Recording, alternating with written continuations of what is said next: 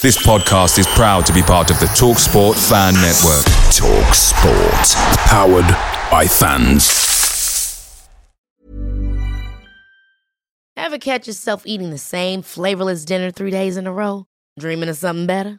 Well, HelloFresh is your guilt-free dream come true, baby. It's me, Keke Palmer. Let's wake up those taste buds with hot, juicy pecan-crusted chicken or garlic butter shrimp scampi. Mm. Hello Fresh.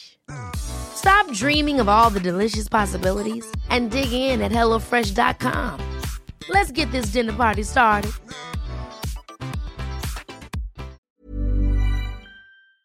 The Talksport Fan Network is proudly supported by McDelivery, bringing you the food you love. McDelivery brings a top tier lineup of food right to your door. No matter the result, you'll always be winning with McDelivery. Order now on the McDonald's app and you'll get rewards points delivered too. So that ordering today means some tasty rewards for tomorrow. Only via app at participating restaurants. 18 plus rewards registration required. Points only on menu items, delivery fee and terms apply. See McDonald's.com.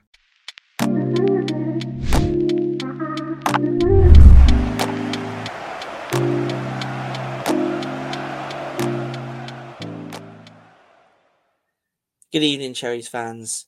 And for tonight's An Evening With, it's not a player, it's a man who's been part of the club for around 20 years.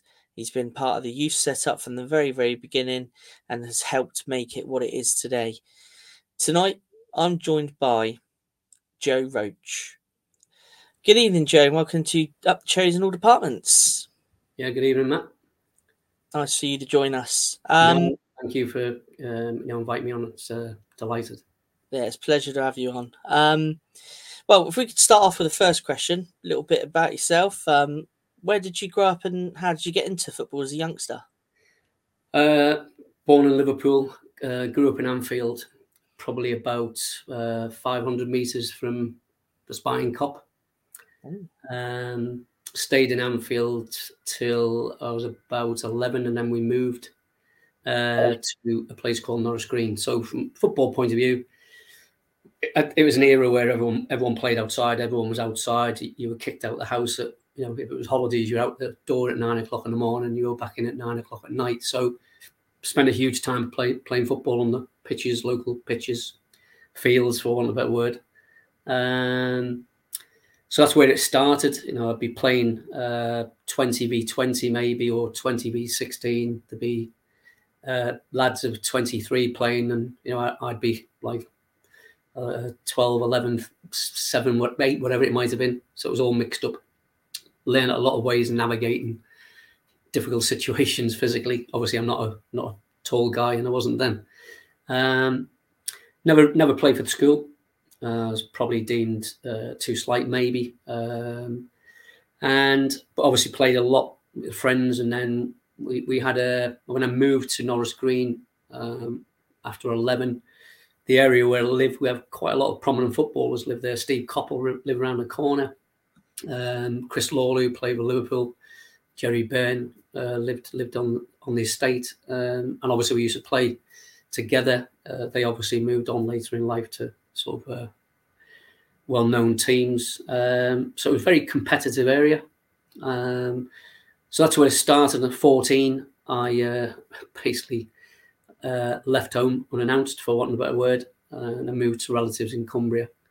Uh, and then I started playing up there. Um, brought a bit of the Liverpool sort of steel, if you like, to that area. Lovely part of the, the world at the time, Barrow and Furness. And um, then started playing at 16 uh, in men's football for uh, Vickers, who were in the Northwest League. And uh, I, you know, did quite well uh, as a winger at the time. So that was really the roots of uh, my introduction to football and a little bit of how, how it morphed a little bit up till I was to sort of 16, 16 years of age. Ah, okay. Well, who who were your footballing heroes as you were growing up? And majority of them would be Liverpool players, obviously. Um, you know, um Ian St John, uh, Peter Thompson, uh, then Kenny Dalglish, Graeme Souness. Uh, Phil Thompson was a, a, a real hero of mine because he was a winger as well. Then we got John Barnes, Jimmy Johnstone, who played for Celtic, who was a jinky. They called him jinky. I think he was a jinky winger. I think in he got sort of. I think it was in the early two thousands. You know, Celtic's greatest ever player as it was at the time. Uh, George Best was obviously prominent at that time. So and Alan Hansen, uh, you know, defensively, I, I, thought he was a really good player on the ball. Um, so very much centered around you know Liverpool. I was very strong Liverpool sport. Didn't really bother about anybody else really, other than those odd individuals I mentioned. Yeah. Um, is it true that you were at Liverpool Football Club when you were younger? No, it, it's uh, not not a truth. Uh, what happened was when I was playing for Vickers, I was scoring quite a lot of goals because I used to get in behind people. I was very very quick. Uh, I had a good delivery, good finish, and I started scoring goals. And someone came up to me after a game and sort of asked me for the details, heard my accent. Um, so I gave him the details. And then a, a, few weeks later, I got a letter from um, Tom Saunders, who is the youth development officer at uh, Liverpool, inviting me in for a fort, fortnight trial. Um, what happened basically is that I just declined the the offer, for want of a better word, and there's, a backstory behind that. Um, I obviously left home at 14, no qualifications. My cousin, who I stayed with uh, for a while, uh, was employed at the local shipyard, Vickers Shipyard, uh, which was quite a big industry at the time. Um, he was a foreman, and, and sort of he got me through the back door as an apprentice. So when the letter come in, I, I, sort of spoke to him and said, "Look, you know, I've got this opportunity to go to uh, Liverpool for two weeks." And he said, Well, it's not really my call. We'll have to speak to the apprenticeship uh, manager. Um, so he spoke to him and he said, Look, if you want to go and pursue football, then fine. He said, But we've shortcut your entry here.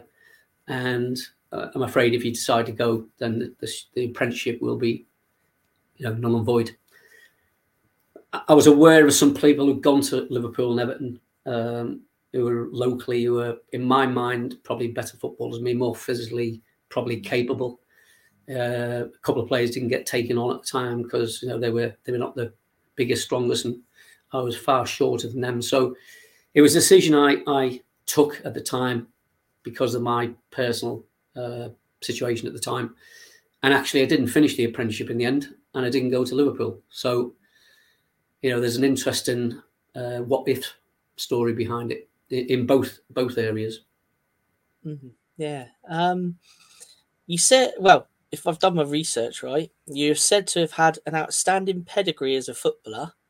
Um, but how come you didn't play at pro level? Was it a case of choosing service over football? Uh, I don't know. Told you I had an outstanding pedigree, but um, did, did I tell you that? it's actually, it's actually. I think that might have come from from an article I was reading on the club website. I think. Yeah. No, I, I, yeah, I, I was. I think I was very quick. Um, I think I had a really good delivery that was honed. You know, playing in the street, sort of playing games a lampy, as they call it, where you'd hit the lamppost from X amount of yards away.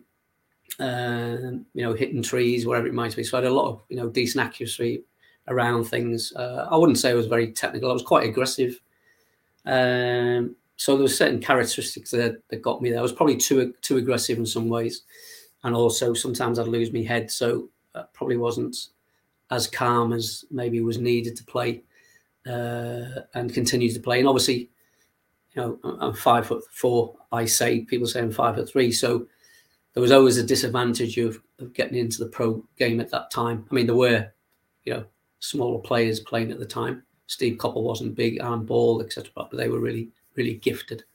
Um, and really, the scouting network work in those days was probably not what it is now.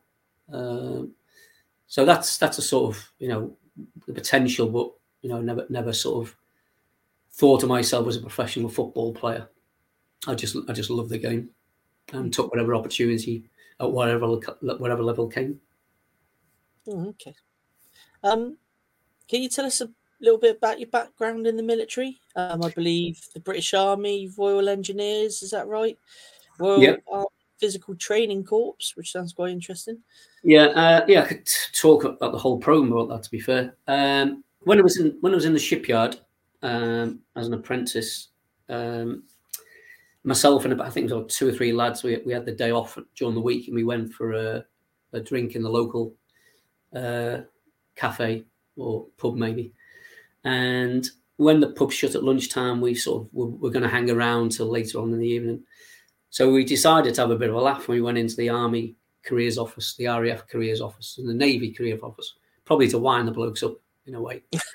and uh, so yeah, we went in. You know, we obviously had whatever chat it was, and we came out. Then carried on in the evening, and things weren't going quite well at the time. And I was sort of sitting up. Been sofa surfing from house to house. I was kicked out of one house and went into another one. Went into a friend's house.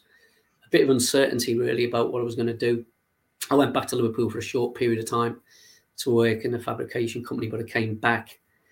And one day I was sat on my bed and I sort of was thinking about where I'm going to go. And then I remembered about the visits to the army careers office. I was quite intrigued in a way.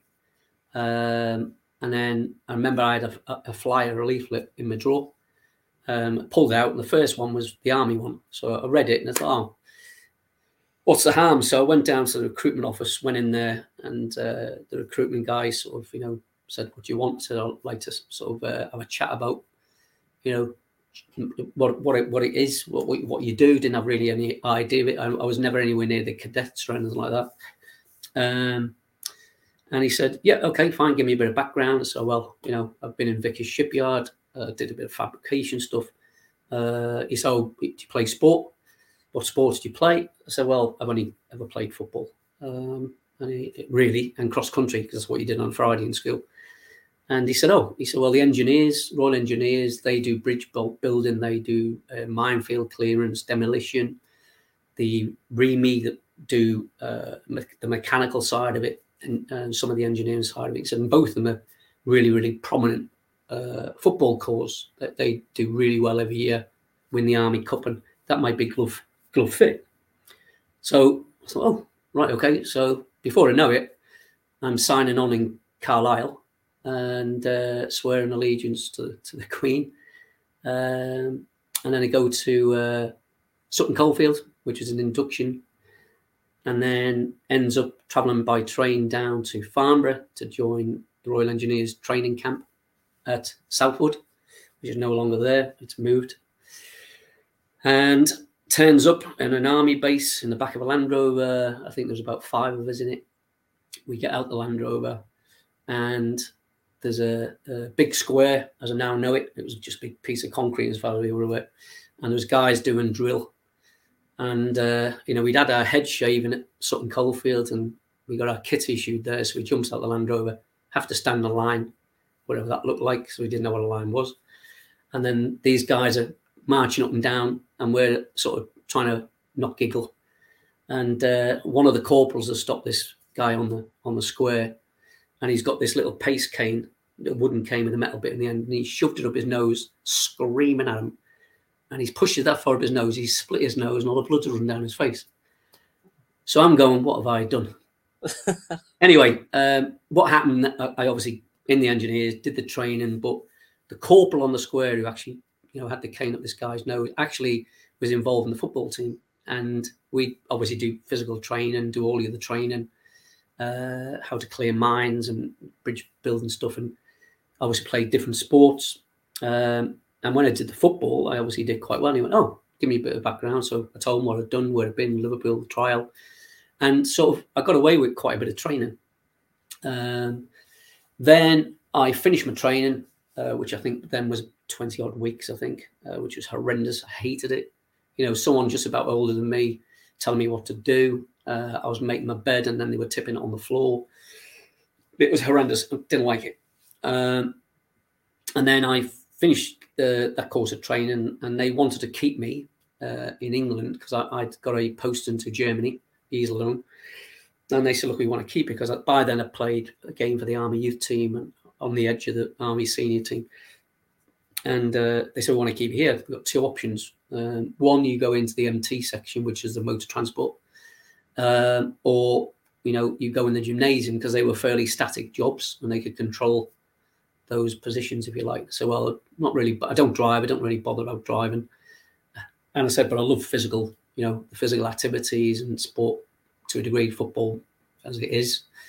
And that's what you have to do. So So you know you have to pass certain tests. So what, what they so physical tests, obviously, you have to do some basic gymnastics. I said I've never done a forward roll. I don't think, other than jumping out of trees and things like that. And they said, oh, you have to do a military swimming test. I said I can't swim. I'm absolutely petrified of water. I said, so, oh, all right. So I elected to go in the gym, think I'll be all right, thinking they might, you know, I might swing it or wing it, sorry. And then um, I had to go through some basic training. Swimming test I still couldn't complete properly. Um, and then I, I, would say luck takes its part in life, I suppose. You know, I sort of impressed a couple of people and, and they said, look, we're going to give you a chance. So they sent me on the initial assistant instructor's course at the PT school. And I uh, attended that. It was really, really hard, really hard. Um, I think that was 12 weeks of pure physical training.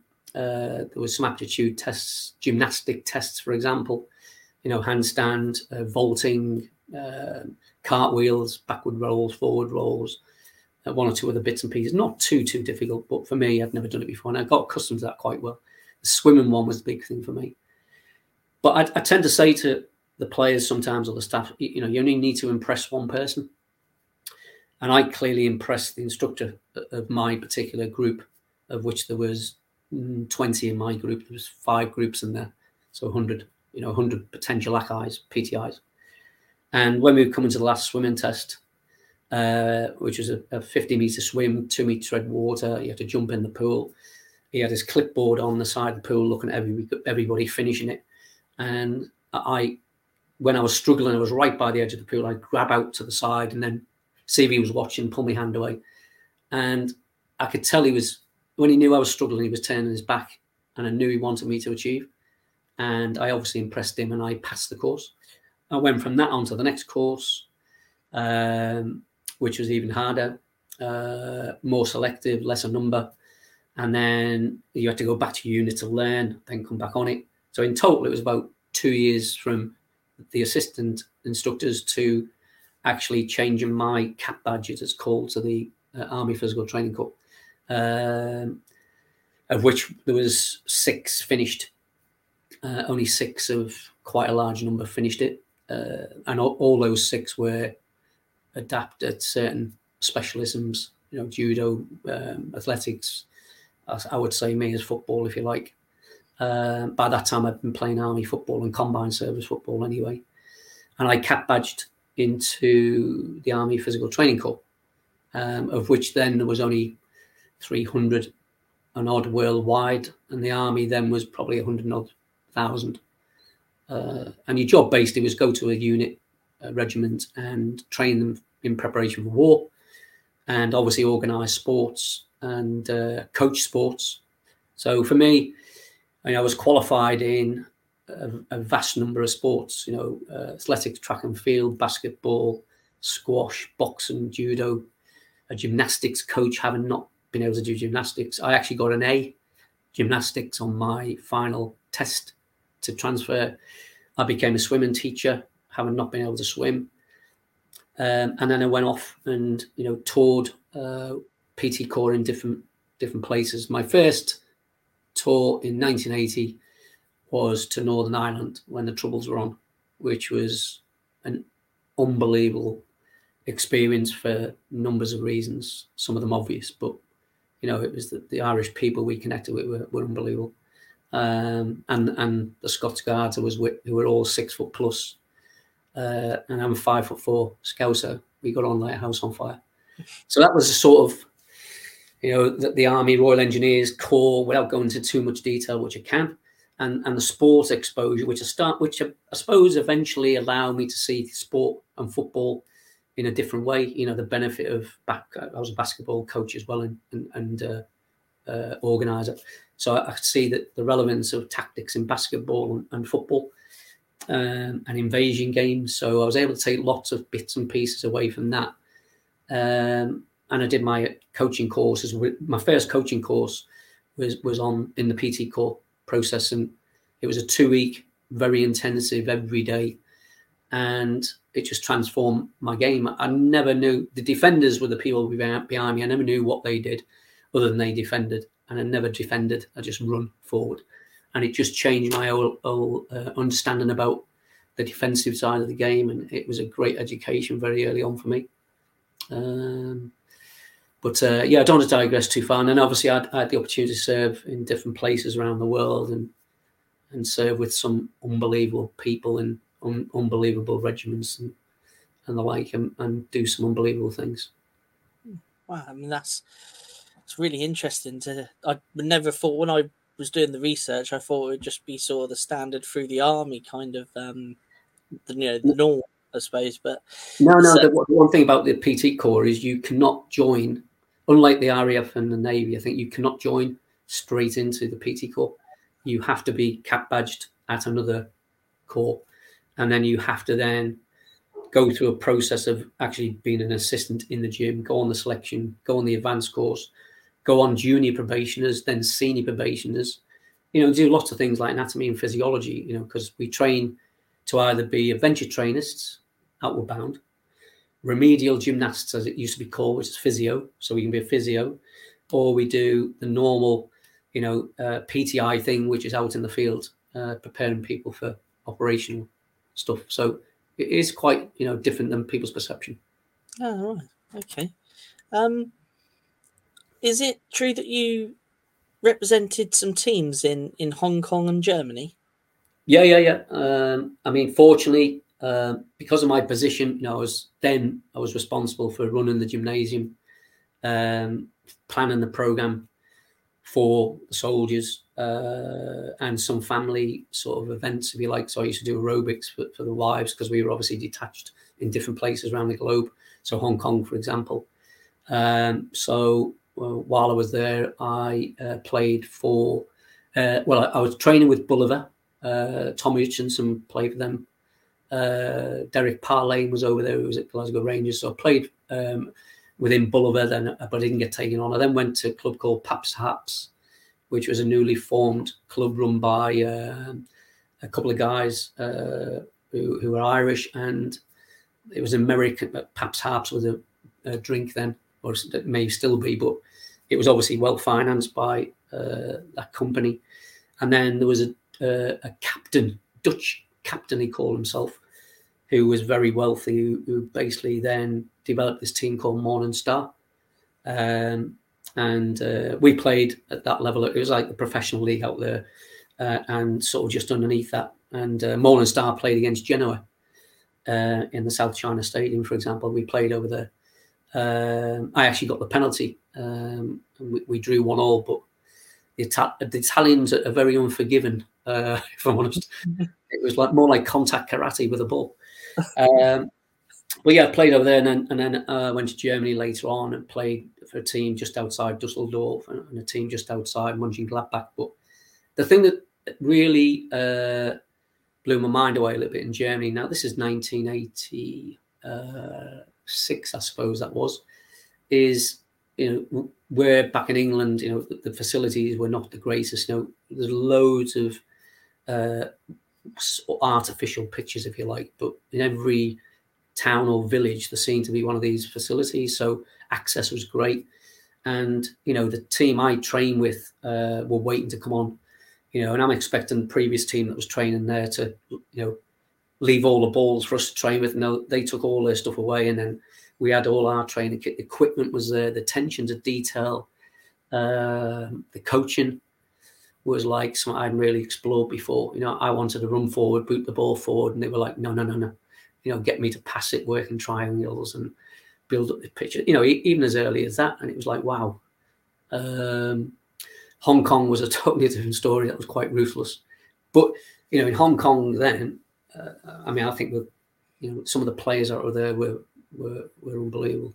But yeah, they're the teams I play with in, in, in those two particular. And I played quite a lot of non-league, decent non-league football uh, in this country. Um, you played in Europe's oldest competition, the Kentish Cup. Is that how you pronounce it? Yeah, yeah. It's the Combined Services, um, which is the uh, the best players from the Navy, the Navy, the Army, and the Air Force.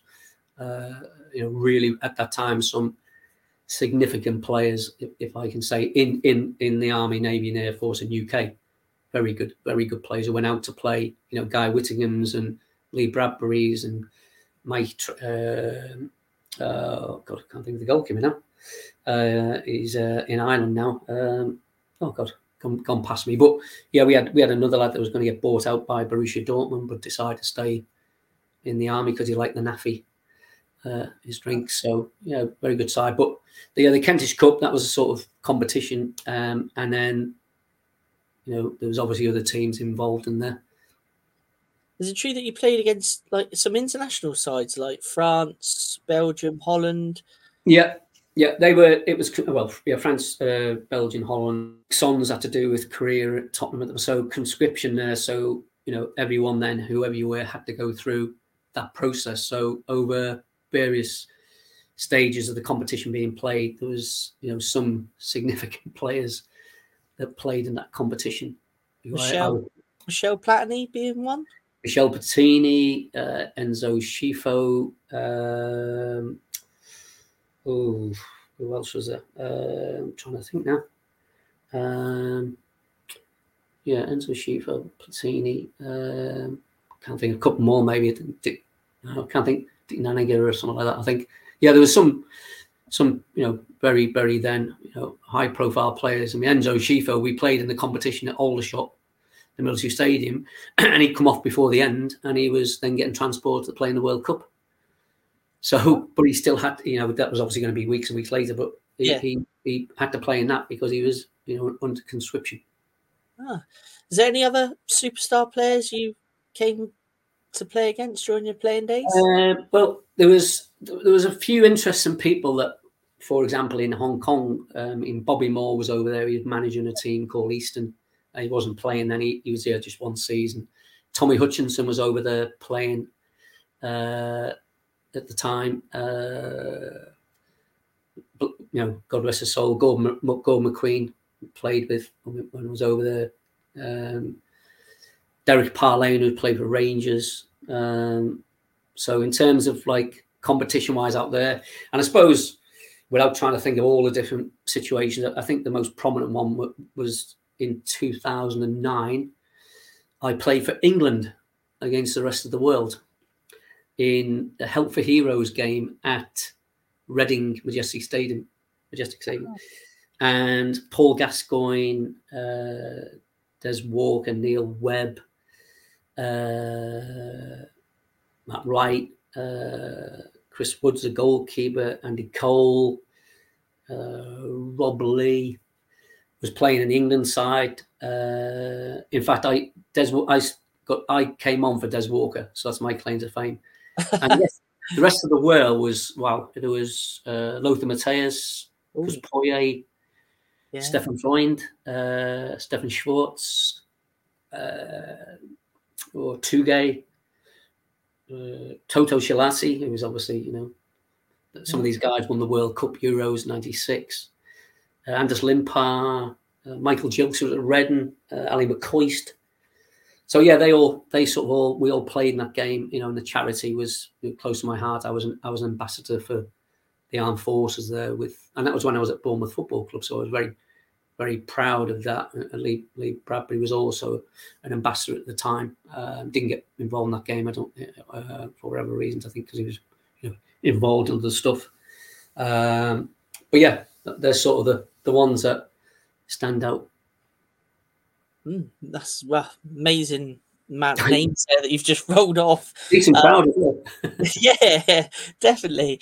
Um, what did your role as um, FA coach educator for the British Army? What did that? It, did it was actually it was actually called director of coaching, and whilst I was in the army, obviously I played football, played the, the, services, uh, both at you know army level, combined service level, and then I started coaching and coaching them. It, it was basically managing the team, but you had an officer as a representative who was the manager. Um, but I obviously picked the side and, and, coached them, and we got them in from all over the you know wherever the army was globally. Um, and then I had some unbelievable coaches that coached me in the army team one one lad, Alf Coulton, went on to you know, work for the FA. Uh, you know, I can name others that were, that were, brilliant. And they obviously had to then prepare someone else to take over that coaching role. So I was obviously uh, played for the army at the time. I was one of the most highly capped uh, players at the time. And they said, right, okay, well, you know, you get qualified. I got my uh, full license, uh, which is the A license now when I was 24, 25, I think. So I got the qualifications. So we started running courses for service people, Army, Navy, Air Force, wherever they were in the world, in all Aldershot mainly. And the Football Associ- Association allowed us to provide those courses for servicemen, you know, given the, the disadvantages of being an active service and being able to, you know, get available for a course. So they all would come in and we'd run the basic, as it was then, prelim course, then the advanced course. Then there was an intermediate course, and then there was the what they call the full license, which is the A license now. So I, I did those with some um, Navy coaches and some RAF coaches. And then my job then was to coach coaches, to coach the teams back in their units, back in their regiments. Um, and then when I was getting towards the end of my army career, fortunately for me, again, a little bit of luck, the, the FA were changing their qualifications to UEFA. And so they run what they call a conversion course. So they converted the what was the A license into the UEFA A license or the full badge into the UEFA A.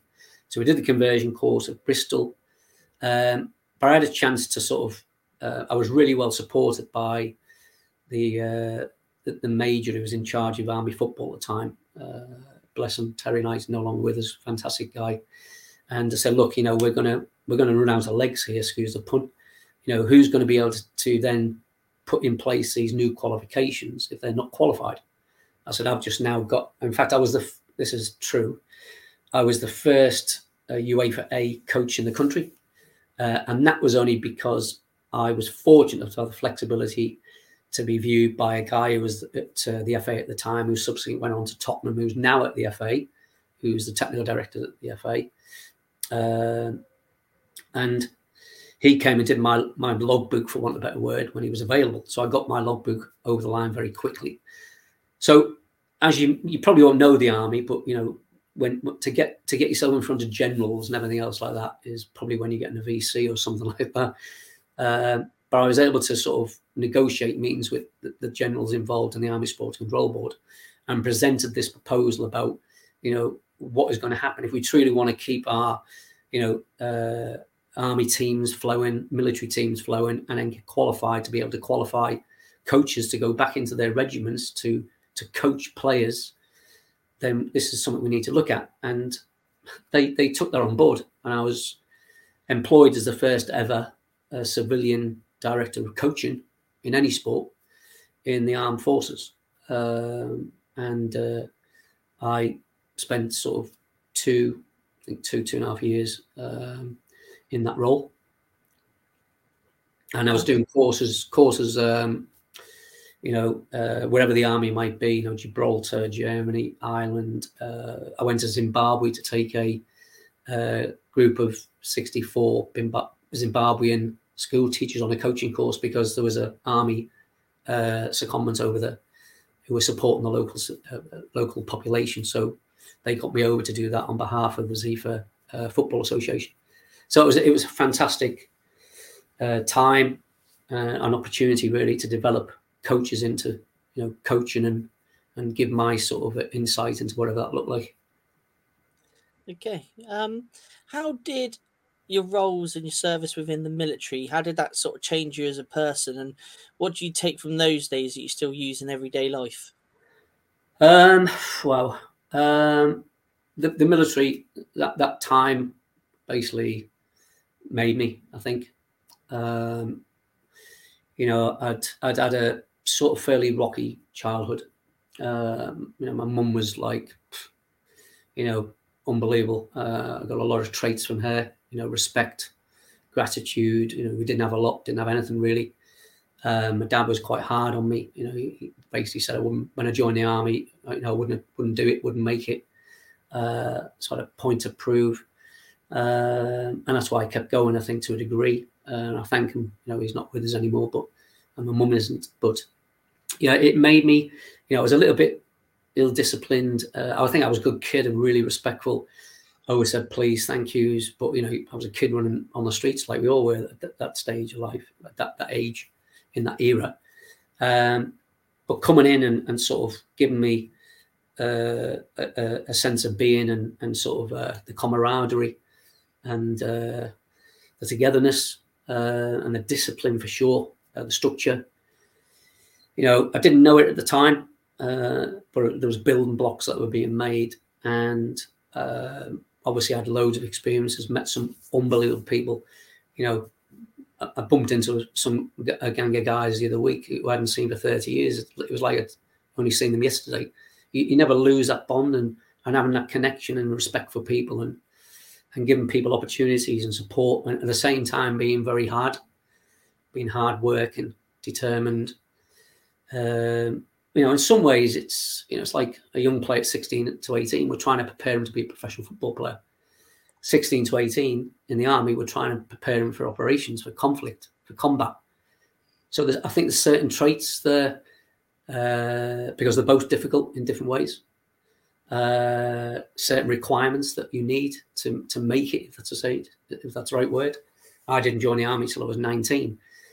Um, but when I look at, in answer your question, when I think back now, when, when I got the opportunity to come into Bournemouth, the one thing I didn't want to do is speak about the army because you know, nine, uh, 2001, you know, I think there was still this sort of uh, the army did things over here, and uh, it wasn't as publicised as, as it was later on with Afghanistan and things like that. Uh, you know, I was in Ireland for 18 months. My, you know, my, parents didn't know what was going on over there. Really, the big obvious things happened, you know, but all the little bits that happened, which were not great, you know, were never publicised. You know, mobiles didn't exist, so um, so when, so when I come in, I thought, well, you know, I'm, I'm a football coach and I'm coming to a football club. Uh, clearly, there was there was a way I worked, and I thought, right, I'm going to try and work it. I had never coached youth team players or schoolboys in my life. Um, I'd played football, adult football. Uh, I'd had limited exposure to junior football as a player, really, um, and I, um, you know, sort of thought, right, okay, I'm going to approach this in a way, coaching side of it. But I think with with with the way it was at Brockenhurst at the time, um, not very long into that period of time, I thought, right, how how am I going to get these guys to understand what's needed, given all the the variables and, and the things we didn't have, and and the opportunities they need to go. How can I change what I'm doing for them to change what they're doing, if you like? and I had, you know, they were great guys at whatever stage. I'd, I'd, I'd, I'd go back there, Tom Morra, uh, to that period of time. I, I, I enjoyed not having things. Um, and I thought, right, okay, I'm going to bring more discipline in. I'm going to be more ruthless. I'm going to get them to take more responsibility. Uh, you know, I unfortunately I let go for lying.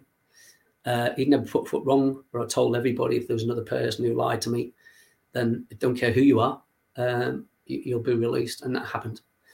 Um, and it, it, wasn't a whimsical situation, but I look back now and I think, really, that was a bit tough. But uh, I just, at the time, I thought that's what I needed. Because uh, there was a lot of things that, you know, in, in that program at the time that, that weren't provided. And I had to keep people on track. And I thought I was too soft before and they take liberty or I'm over the top. I'm going to meet in the middle somewhere.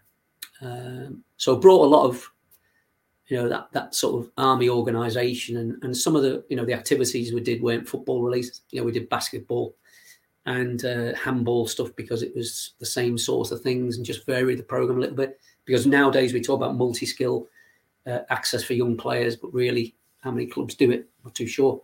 I just think there was lots to be gained from it, and also the pitches. We only had one half pitches Brockner, so half the time they were underwater. So I mean, we do boxing stuff, and uh, you know, we do loads of challenges, and and really the biggest thing I think was breaking breaking them down is the wrong word, but building that resilience and robustness because that's what they're going to need, especially in the game at that time with the limited opportunities that were in place. So a lot of the army I brought without them understanding and knowing it. Um, and I look back now, from honest, and go, you know, maybe I lost a few players along the way, being a little bit not not looking at the individual player that much. But if I'm honest, you know, time was of the essence, and that was limited. Yeah, yeah. Well, and I think sorry, the one thing, sorry, the one thing at the forefront of all this was was thinking about my own journey from leaving home to whatever stages they were and going right. I need to make the, these not these players. I need to make these young guys think about a career. I need to prepare them beyond playing football, however long that might be, because it could be five minutes, it could be five years, it could be 15 years. I need to make them totally focus on the timekeeping, the respect, the hard work, the camaraderie. Um, and the most pleasing thing for me now is when I bump into some of the players, uh, uh quite a lot of the players from a long time ago, that's what strikes me about them. Forget, you know, what they've done play what you know, when I speak to them and, and talk to them and you know, it's it's more fulfilling in many ways for some of the guys who haven't made it and, and have done really well outside of professional football. That is also for me success. Mm, yes, that's nice to hear that. Um, joining AFC Bournemouth, um, if we can touch on that. Um, Sean O'Driscoll, um, who was the previous youth team manager, um, he had recently succeeded Mel Machin yeah. um, as first team manager. What was the School of Excellence and the youth team system operating like when you joined? Uh, if you don't mind, I'll, I'll, just share a bit of a, a story before that. To, yeah, yeah, yeah, definitely. How I got here. So, I, I ended up going to work uh, for Newport Football Club coaching uh, with um, a guy called Tony Mount, who was a manager who was Mason Mount's dad. And we run it. We started running a college education program. Um, at the same time, I was still doing courses. I was doing coaching course at Hampshire FA, and I run a course in Marchwood, which was an army establishment. So I was able to get in there and use their facilities. And unbeknown to me, uh, well, I knew who they were, but there was a guy on there that was a Bournemouth Football Club. He, he worked at the community scheme at the time, Wayne Smith. Um, and whatever the size of the community scheme was, which was nowhere near what it is now. Um, and going back to the point I make about you only need to sort of uh, connect with one person. When he came back from the course, I'm led to believe Sean spoke to him, said, How did it go? And he said, Oh, he explained what had gone on. I think he spoke quite, quite well about the course and about me and about what I was doing because obviously I introduced myself to the course. And at the time, the youth team had been removed for financial reasons, so there was no youth team. Uh, and then Sean got hold of me, said, "You know, would you like to come in and have a chat?" So uh, I said, "Wow, yeah, okay, fine." And at that time, I really wanted to try and get back into. I mean, obviously, I was at Newport Football Club, so clearly I wanted to get involved in coaching again. Uh, I'd moved away from the army director's job, and um, I had aspirations and have, have, you know been involved in coaching players. So he asked me to come in. Uh, the ground had been knocked down. Uh, he wasn't actually there at the time. He'd gone to look at a couple of players, so he, he left his receptionist to apologise, and then we met him again later. And he just explained about what he wanted to do. He said, "Look, I've heard you're doing this program." He said, "We removed the youth team for these reasons. We haven't got any money. Can you um, can you give us an idea of you know, anything you can do given what you've done at Newport. So, yeah, I could certainly have a think about it. Um, and then I explained what I was doing. I actually went to Bournemouth and Poole College and I went to Brockenhurst College. There was advantages at Brockenhurst and uh, not advantages at Bournemouth and Poole because Brockenhurst was on a rail link and they had their pitches on site. Um, I had a chat with a guy there, Neil Flanagan, who was absolutely brilliant. Um, and uh, you know, I can talk a bit about more that bit about, that more later. But back to the point you make, Centre of Excellence was, you know, a very different beast than it is now. You know, we had I think there was about I think there was about four or five venues.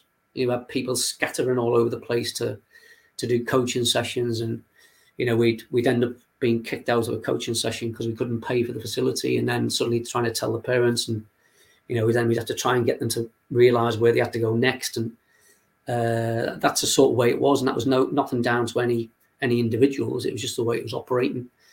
Uh, low budget, you know. I think the budget then was probably something like eighty k for the, the year. So I was imagine what people have been paid, and you know the guys that, that were involved in, at that time, you know, were so dedicated to, you know, trying to support the players. But it is what it was. Um, so the centre of excellence was was sort of that operation um, and I say that the youth team wasn't in existence. Um, you know, I had to coax back a lot of the players who'd just been released in the youth team. And I remember sitting outside Dean Court on the grass at Kings Park with these parents and players saying, like, you know, once I'd secured Brockenhurst, this is the vision, you know, and they were like, oh, we've heard this before type thing. And I said, look, you know, this is where we want to go. So I did a coaching session um, and said, look, you know, look at what we're doing. And uh, got a couple of guys down to help me. And uh, yeah, I think they quite liked and bought into what I was saying. Um, but that's sort of the way the organisation was at the time, and, and, and then I had to look at how I was going to then move that forward. So when you first started, I believe, if my research is right, you had five, well, five jobs really: um, head of youth, youth team manager, education officer, recruitment, and centre of excellence manager. Is that is that right? Uh, yeah, yeah. all that? Well, there was there was I was also the community officer. Um, but the community okay. officer was no, the community officer was linked with the education side of it. To be fair, so it was the same sort of thing. So how did I manage that? Well, the, the, the interesting thing was Sean managed to sweet talk me into coming here with his vision. He was so passionate, and uh, as I say, going back to what I said before, I said okay, fine, and you know I'd arranged to start in in whatever I think it was the July or the June, and uh, Andrew Dawson was the CEO at the time who sent me the contract, so it was no brainer. Um, the, the, money wasn't, uh, you know, anywhere near brilliant. I wasn't bothered about that, and I thought, right, how am I going to work this out? Uh, and basically, Sean said, "This is this is the areas." It's actually I've got the job description, I've got the contract with all those jobs on it, so it wasn't sort of like this is your job. But by the way, you've got to do all these things in the job description. It was actually on the contract. you are blah blah blah blah. I'm going right. Okay, so where do I start with this? And then when it turned up, like I say, there was no ground. It was getting knocked down. Yeah. I'm in a Portakabin. I'm going, and I've got like no youth team, and I've got we're operating out of five venues sometimes, or maybe three if two haven't been closed down. Um, other st- staff that were at the time were worried about obviously what I was going to be like when I came in. So there's that little bit of element. So I got all the staff together, and then I thought, right, okay. Um, what I did do is I, I dipped back into my military background, and, and I was never really. I left school at 14, didn't have any qualifications, and I wasn't well you know, well versed in maths and things like this. So uh, I wasn't thick, but I thought maths and budgets don't don't appease me, don't please me at all. So there was a guy who was a uh, who was my coach, believe it or not, when I was playing in the army. He was in the army pay corps. He was a qualified coach. You know, he's an A licensed coach as well. Derek Old, he lived local. So I, I asked him would he come in and be the centre of excellence manager, and he bit my hand off. So he took responsibility for the centre of excellence. Uh, I retained the other jobs. And then, you know, Wayne Smith and his brother Danny Smith were, were great in the community scheme. They had some sort of part-time volunteer people doing the community program because obviously we were getting some players from that environment.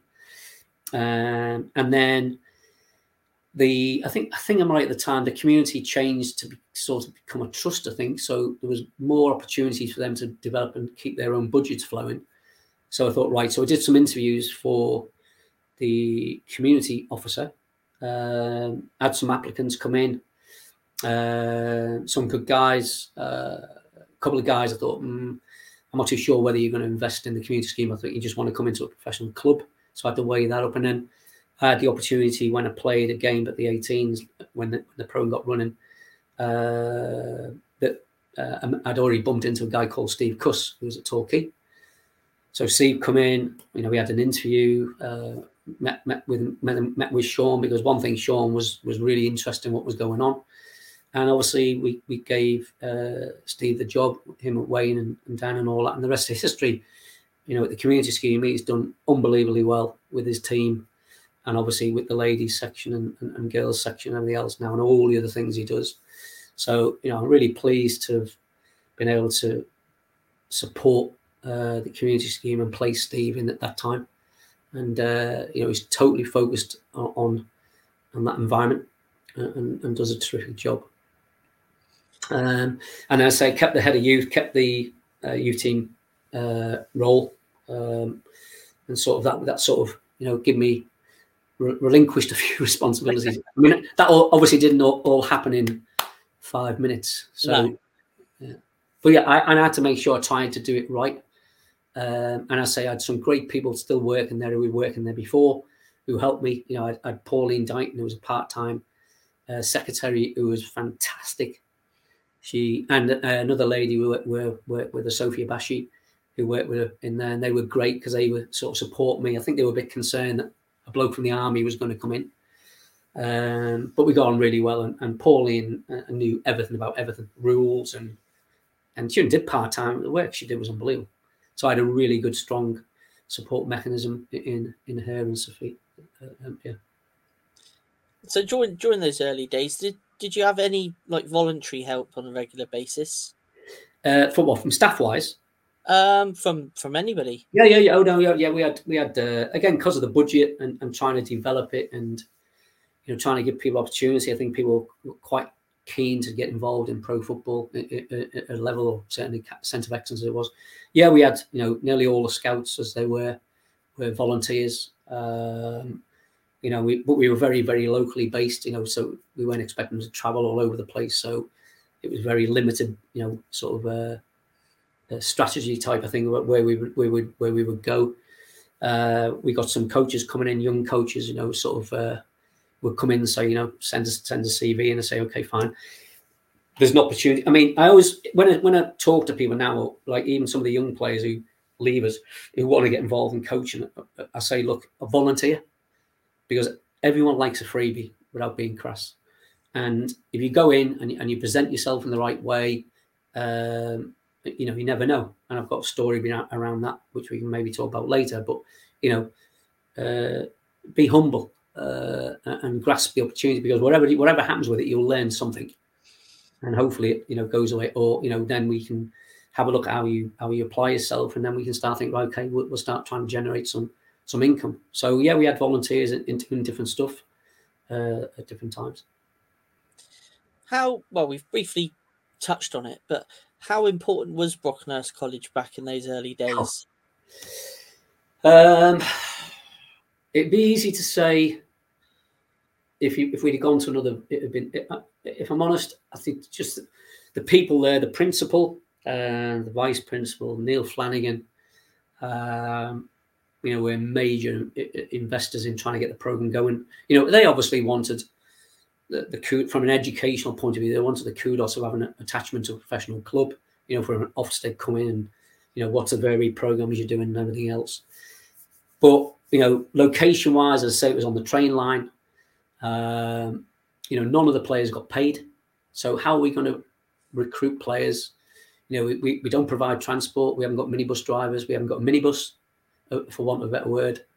Uh, so the, the, train line from Weymouth all the way through to Brockenhurst, or from London down to Brockenhurst, if anyone was along those lines, they could get into Brockenhurst station and they walk straight out. You know, they had sports fields, which you know uh, we, we, we were you know needed to have on site ideally. Um, although the, the groundsman only attended them probably once every three weeks because it was you know council council groundsman. So you imagine what the state of them was if it had been raining. Uh, but it was great because it was what it was. Um, and and the, in some way, the, the benefit of it was that Neil was quite open at the start and said, "Look, we need attainment um, to run this program because I then at the time we had an under 17s and an under 19s. That's the way the league was run. So of course I can't run everything, so I'm doing the under 19 who's going to do the 18 and who's going to assist in between one of those two. So I said, look, I haven't got any staff, and the club, you know, weren't going to employ anybody else. So I had to be a bit creative in the conversation. So the college employed two part-time coaches. Uh, I say part-time in sense of the time, but you know the quality they brought to the table. Mark Kelly, who played for you know Ireland, played for Portsmouth. Uh, he came in with me. You know, no airs and graces. Huey Lewis, who you know, was a Portsmouth-based guy who was great character, came in. Uh, Jordan Mooney at the time coming to do some part-time physio and some sort of sport science. I could do a lot of the physical because, you know, my army physical training corps days. And then we had Kev Berry come in. So the program morphed in terms of, you know, when Mark and, and Huey moved on. You know, we had a guy called Brian O'Donnell who sadly passed away not long ago, played for Bournemouth. Uh, unbelievable guy. Uh, great character. Did the 16s coming with me. Marcus Brown and come in. Then uh, Kev Berry come in to do sports science. I had a guy called Tom Bates come in as a intern university student who's now been with um, the uh, under 21 England side in the psychology. He's done the Olymp- the uh, the, um, the Olympics. He's you know he's to see his growth is unbelievable. Uh, he was at Birmingham Villa, you know, and other people to me have come in doing cycle. So as all these people were able to come in and develop themselves in terms of staff roles and that, and, and you know the club didn't pay for any of that. The only wage they paid was mine, and we were, you know, then the education becomes so so important. And that's why i probably spent so much time focused on attainment and making sure even today that the guys follow up on the education. I try to suggest to the staff they need to look at the players when, when they're in those environments because you learn so much more about them from when they're not on the training ground or not playing a game you know how they interact with people and how they communicate and everything else. So it was a great base to learn from for the, for the players point of view the staff point of view a bit of insight into them. And then over time, the college were able to access the ACE program, which generated a little bit of income. So then the players were paid, I think, thirty pound a week, and we were able to, from the college, get some uh, travel allowance. So if the lads who then, with the 19s age groups, you know, wanted to get a, a car, if they were, if it was a car or a motorbike, you know, they're able to sort of pay for that, or they could get. Uh, we we were able to get rail passes. So I could have given up very early on because it was really difficult but enjoyable in equal measures. And then things morphed, and you know we're still we're still being tutored by Brockenhurst College today. Um, up until 2011, the players were housed at not housed, they were at Brockenhurst College. You know, very few of them, if any, were in accommodation. We had a lad, Curtis Allen from Ireland, who was supposed to be the next George Best play for Ireland. He, he come home, we we able to get him accommodation. Um, Danny Ings went in accommodation.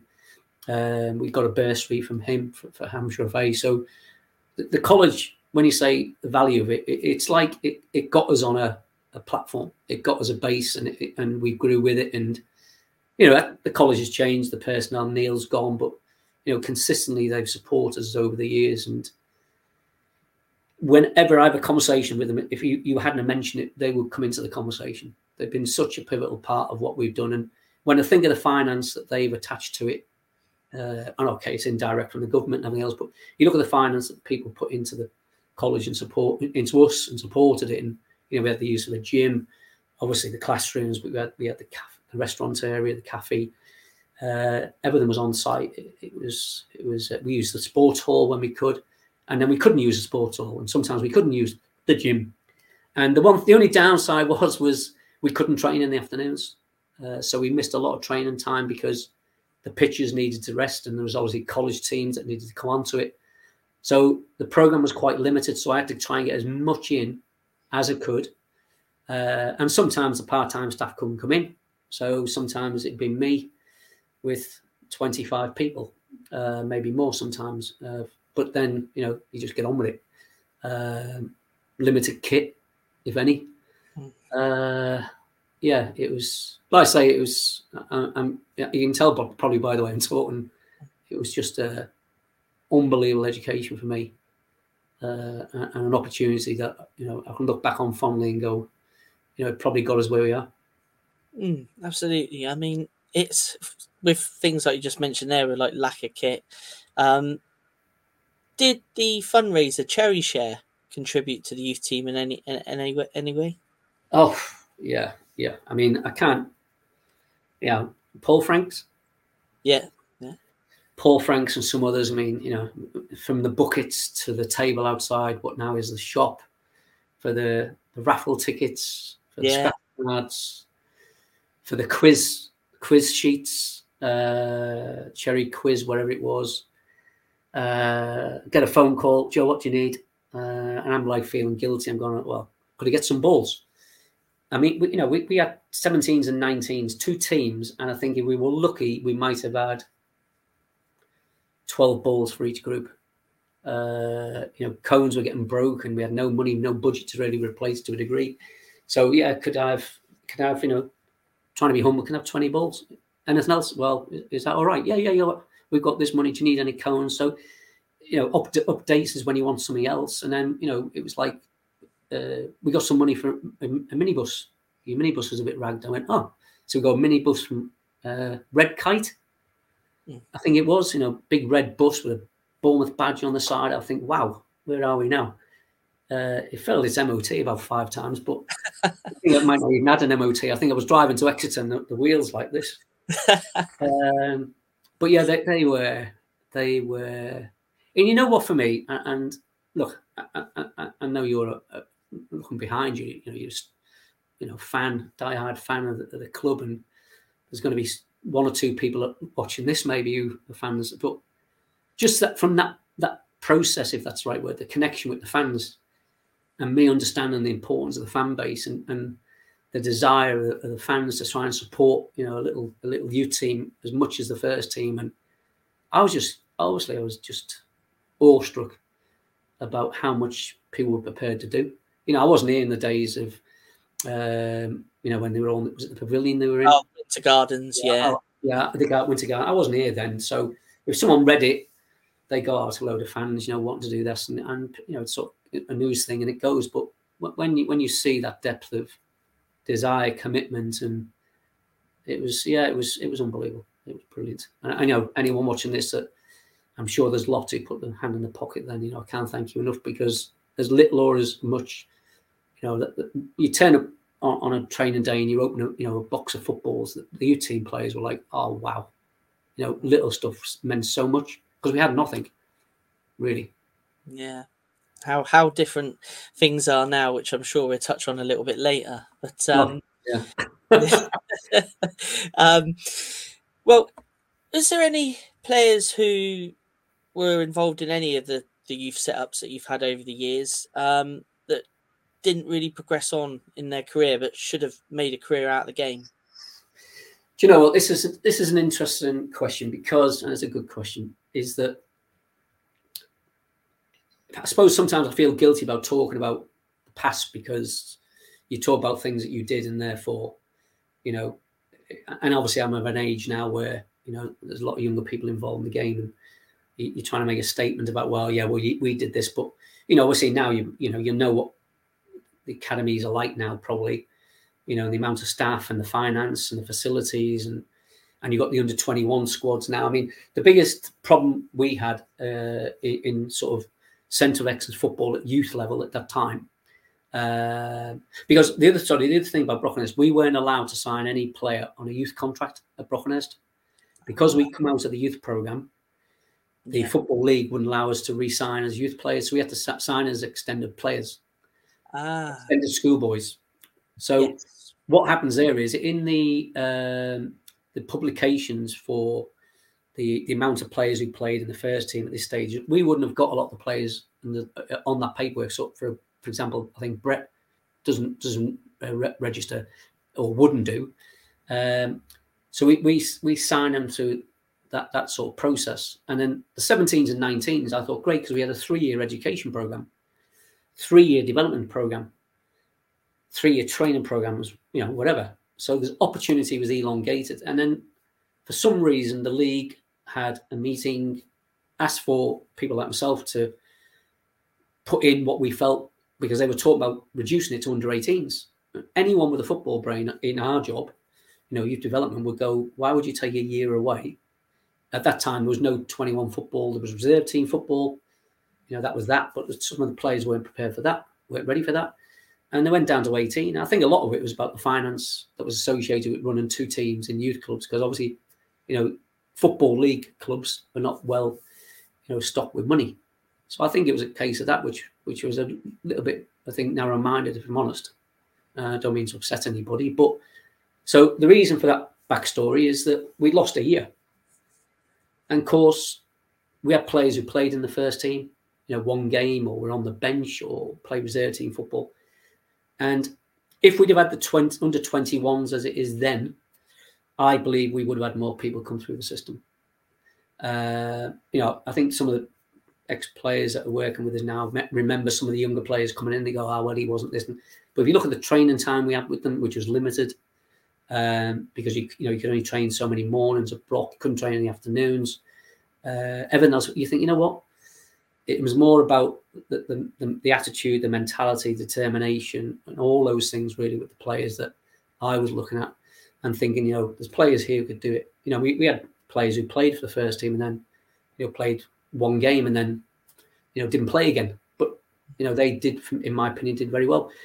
There's the, the answer to the question I haven't probably answered is that there was lots of players who who could have played and didn't. Um, but that's there's lots of players now mm. that we we as youth developers would think, well, why why, why wouldn't he play?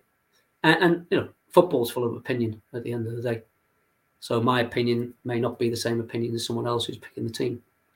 Mm. So that's just the way the way it is. Um, but I believe I believe firmly that, that there could have been more players progress. But some of those players have had a fantastic career in non-league.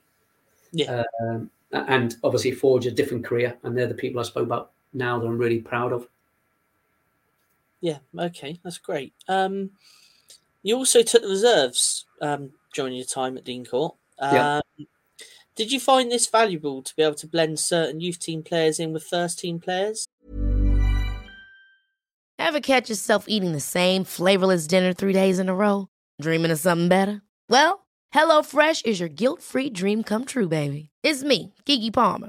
Let's wake up those taste buds with hot, juicy pecan crusted chicken or garlic butter shrimp scampi. Mm. Hello Fresh. Stop dreaming of all the delicious possibilities and dig in at HelloFresh.com. Let's get this dinner party started.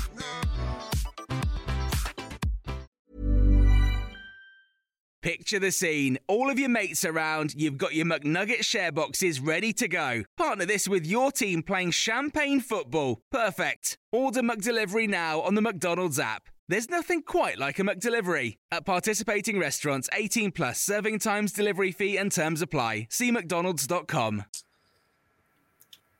Oh, yeah, yeah, yeah. I mean, um, the one, what I didn't do before, apologies, I, I, I sort of lost track of it. You know, you're talking about when when Sean and Peter Grant were in. Yeah, yeah, yeah. Uh, uh, I, I jumped over that and talked about how I got in there, which was disrespectful to those two guys. You know, they they were for me uh, brilliant, brilliant.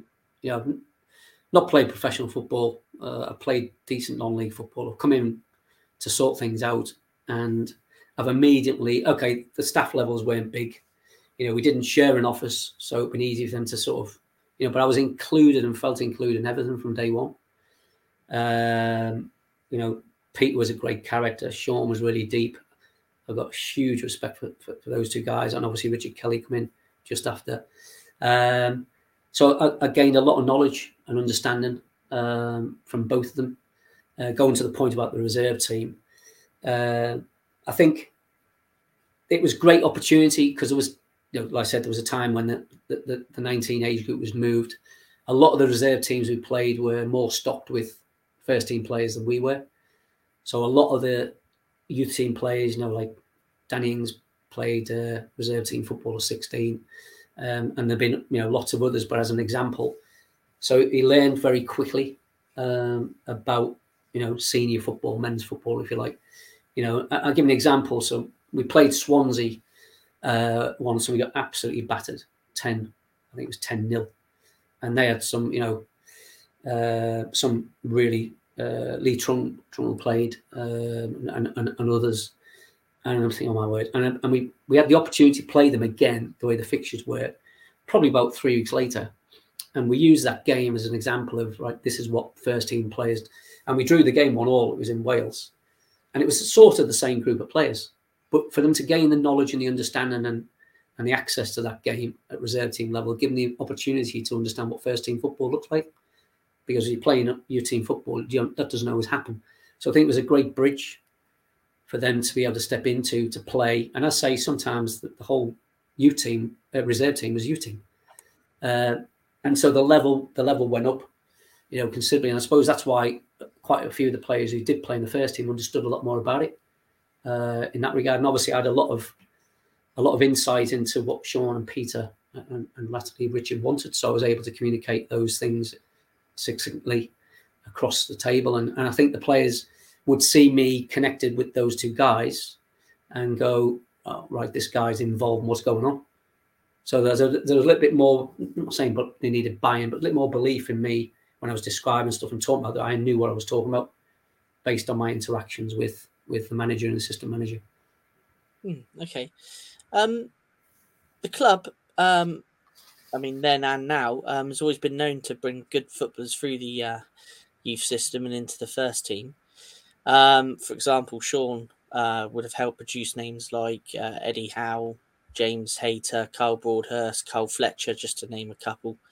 Um, did you feel any pressure to keep that trend going? Because at the time, some of those players, for example, like Eddie Howe and Carl Fletcher, were sold on for some big sums of money that sort of kept the club going at the time. Uh, pressure, uh, personal pressure from a coaching point of view, because obviously coaches want to want to show they can coach and they want the outcome to be, you know, I'm going to be competitive, I'm going to try and win a game and where else. We didn't always. I never felt anyone over my shoulder, you know, judging what was going on. I didn't feel it was the, they were judging the players. I think Sean and Peter were very, very, very realistic because I used to ask about what, what my targets are and everything else. And, you know, I can't speak for him, but I think he would say that, you know, you know, what what is the I think we have having a chat the other day, you know, is what what's what's the reason for an academy? You know, there's people's different ideas about what it is, but you know, it's providing an opportunity for people. And if that that opportunity is about them developing a career uh, outside of football, the opportunity has been achieved. If it's about being successful as a player, it's been achieved. But we were very realistic about what this is what we've got. Um, I didn't feel that I had to produce this numbers of players. And you know, to be fair, in equal measure, there'd be some players I'd put across the table, and, and he, he would say quite openly, right, yeah, but will he play in the first team this week? And because of the budget, the, the cl- club budget, we couldn't pay anybody extra. So sadly, we weren't even able to take some players on, even if we wanted to. There was no vehicle. Mm. So that, that was the sort of the stringency of it at the time, um, and the difficulties around it. But then at the same time, the opportunity to progress and not worry too much about, you know, the, the sort of the safety of the job or whatever else, if that was the case. But no, there was no no expectations in that time. He just wanted the thing to grow and just provide an environment for these players to have access to. Mm, okay. Um, you would be seen on a match day on the first team bench alongside Sean and, and Peter and later Richard. How did that help you develop as a coach, uh, being in and around the first team on match days? probably one of the best. I, I thought by that time, director coaching, played football, On this. I, I, knew, I knew things. You know, I knew how to coach and all that. And there was so there was so many different things that were opened my eyes to to the way Sean and uh, and Peter and Richard approached the game and the the players and the, people as we we call them the players.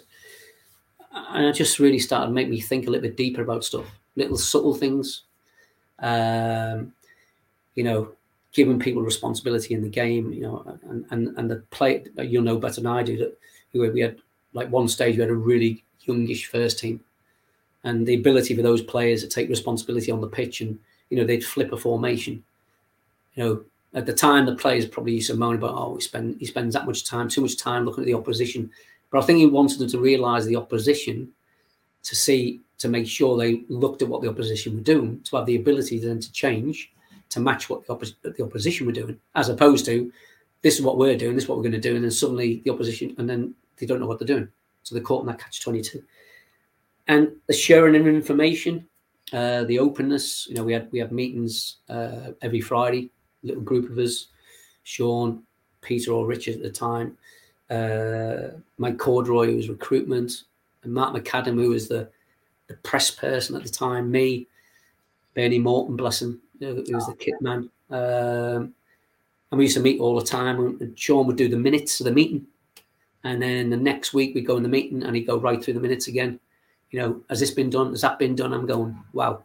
You know, attention to detail in, in a different way, in a different era, you know, and you know, it, and, and, and I was enamored by them as well because like Sean used to walk around the stadium on, on a you know on a, on a match night or else or else and make sure the lights are turned off, say the electricity because there was you know it's little things like you're thinking, you know, and it, they they both all three uh, whenever either Richard would, would turn up to Centre of Excellence games on a Sunday, win, rain or shine, and so I knew I knew he understood what was going on. You know, he'd obviously done the youth team himself. Pete was you know really invested in it, really good guy. And you know, the whole place was just for, for, what we had at the time. It was so vibrant, and I learned so much about them.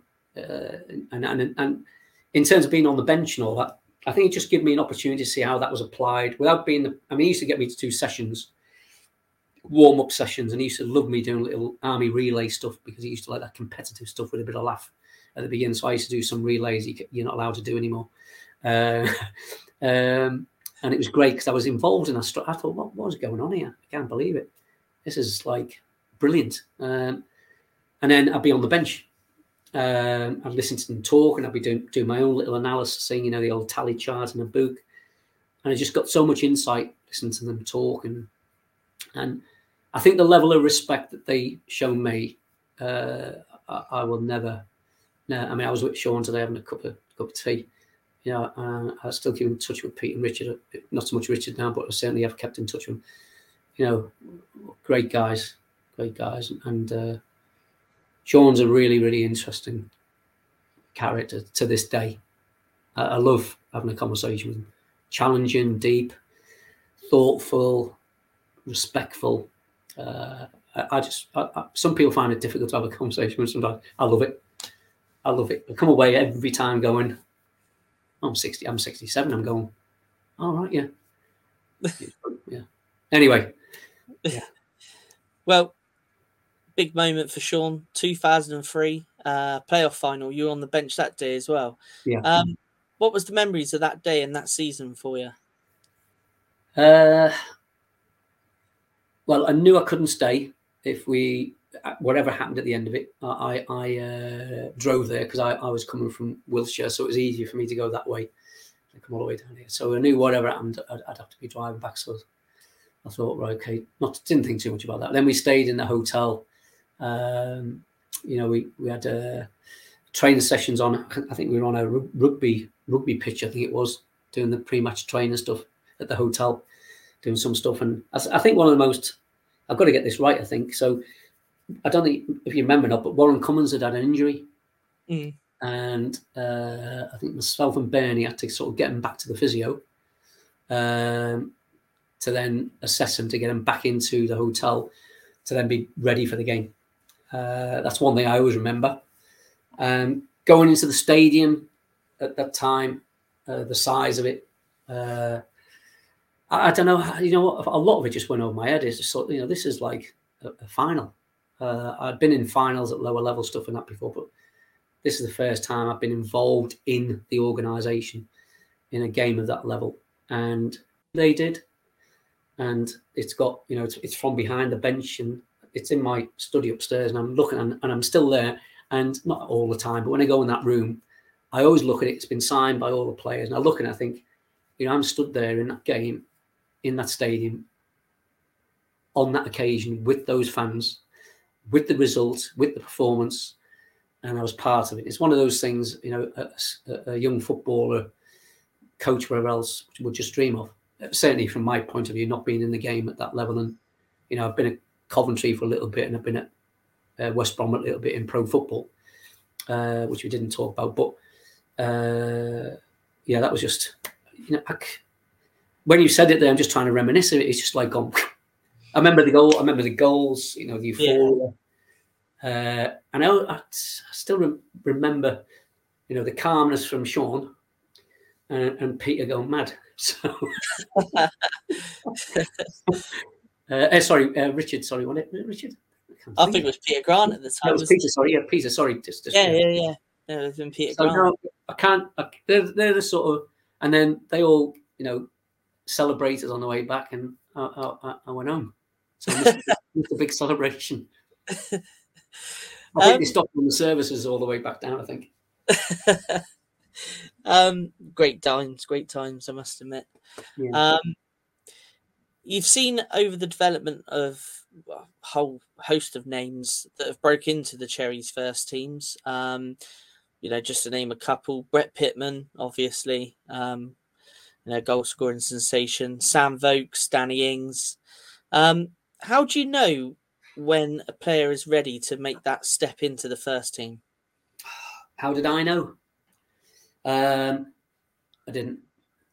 Uh, people have asked me these questions about You know, did you think this? And I could stand on a soapbox and say, yeah, I thought this and I thought that. You know, um, you know, uh, Sam Vokes for one. Um, the opportunity he had, you know, we had two strikers. Spoke about this before. We had two strikers. Uh, Kevin Bond was a manager. We didn't have anyone. We had the embargo thing, I think, whatever it was, and we were trying to get a striker and couldn't. And I had these two guys, and I feel for the other one who remained nameless, but you know, Sam had this calmness about him, and I thought the occasion, the Wolves game, you know, his character, I think he'd deal with it better. You know, he went on and think I've spoke this before. You know, he wore rubber rubber studs and was slipping. I thought, oh my word.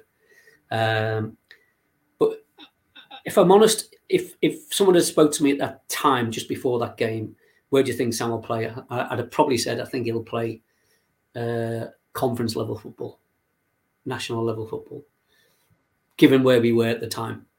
And as you'll know, it's documented about opportunity, timing. Those things are, key. You know, the opportunity for Sam, timing of it, and how he applied himself. Um, Ings is a different story. You know, he, he was not going to get anything. He was going to get released. He had the injuries. You know, I, I, sort of Eddie hadn't seen a lot of him really, and we sat in the office to look. You know, we've got to give him something.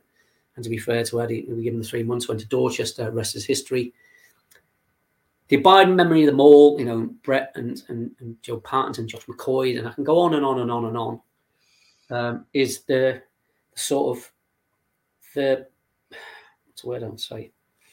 Um, just the way they apply themselves and the, the, sort of the focus and determination and, and sort of dealing with situation. Like I said, goes back to the point I made before when the demands and everything else, putting them in the, the hard times, how did they bounce back from it? You know, do they give up, uh, making things difficult, taking things away, uh, pun- punishments, whatever? Uh, we couldn't fine him for money then, obviously, but different strategies. And say, how do you react? How do you react? So, of course, if someone goes wrong and they make that debut, for example, how will they react? Can they recover? And that might not sound like all the fluffy stuff you'd expect me to say about, oh, technically brilliant this and all that. You know, they were, they were all very focused and, and determined. And look, and they had all their own individual characters and Danny Ings was right a right character in many ways, but all of them, all of them, I can look back and go, all great guys, really respectful. You know, be respectful about round people. You can see the way they engage with some of the first team players. The first team players would want to help them. You know, instead of some snotty nosed young player who thinks he's having it.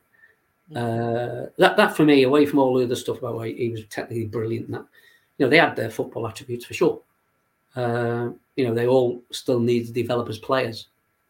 But opportunity time and and they took those both and grabbed them. Uh, you know, Brett was different. He was smashing in goals, you know, 40 odd goals a season in the youth team and previous to that in Jersey. And, you know, people say to me, oh, you know, how do you coach Brett? I went, I never. How can you coach someone to score a 30 yard, or overhead kick, a volley, a tap in, a, you know, I could, I, I touched on things, pra- set practices up, and showed him how good I was as well. And um, but he was like, you know, the only thing with him really was it, it just getting his mind around that day to day routine. He was a different character in a different way, but great guy. Um, and how can you not take somebody who's who's putting forty goals a season in the back of the net uh, at U team level and continuing to do that when he plays the reserves?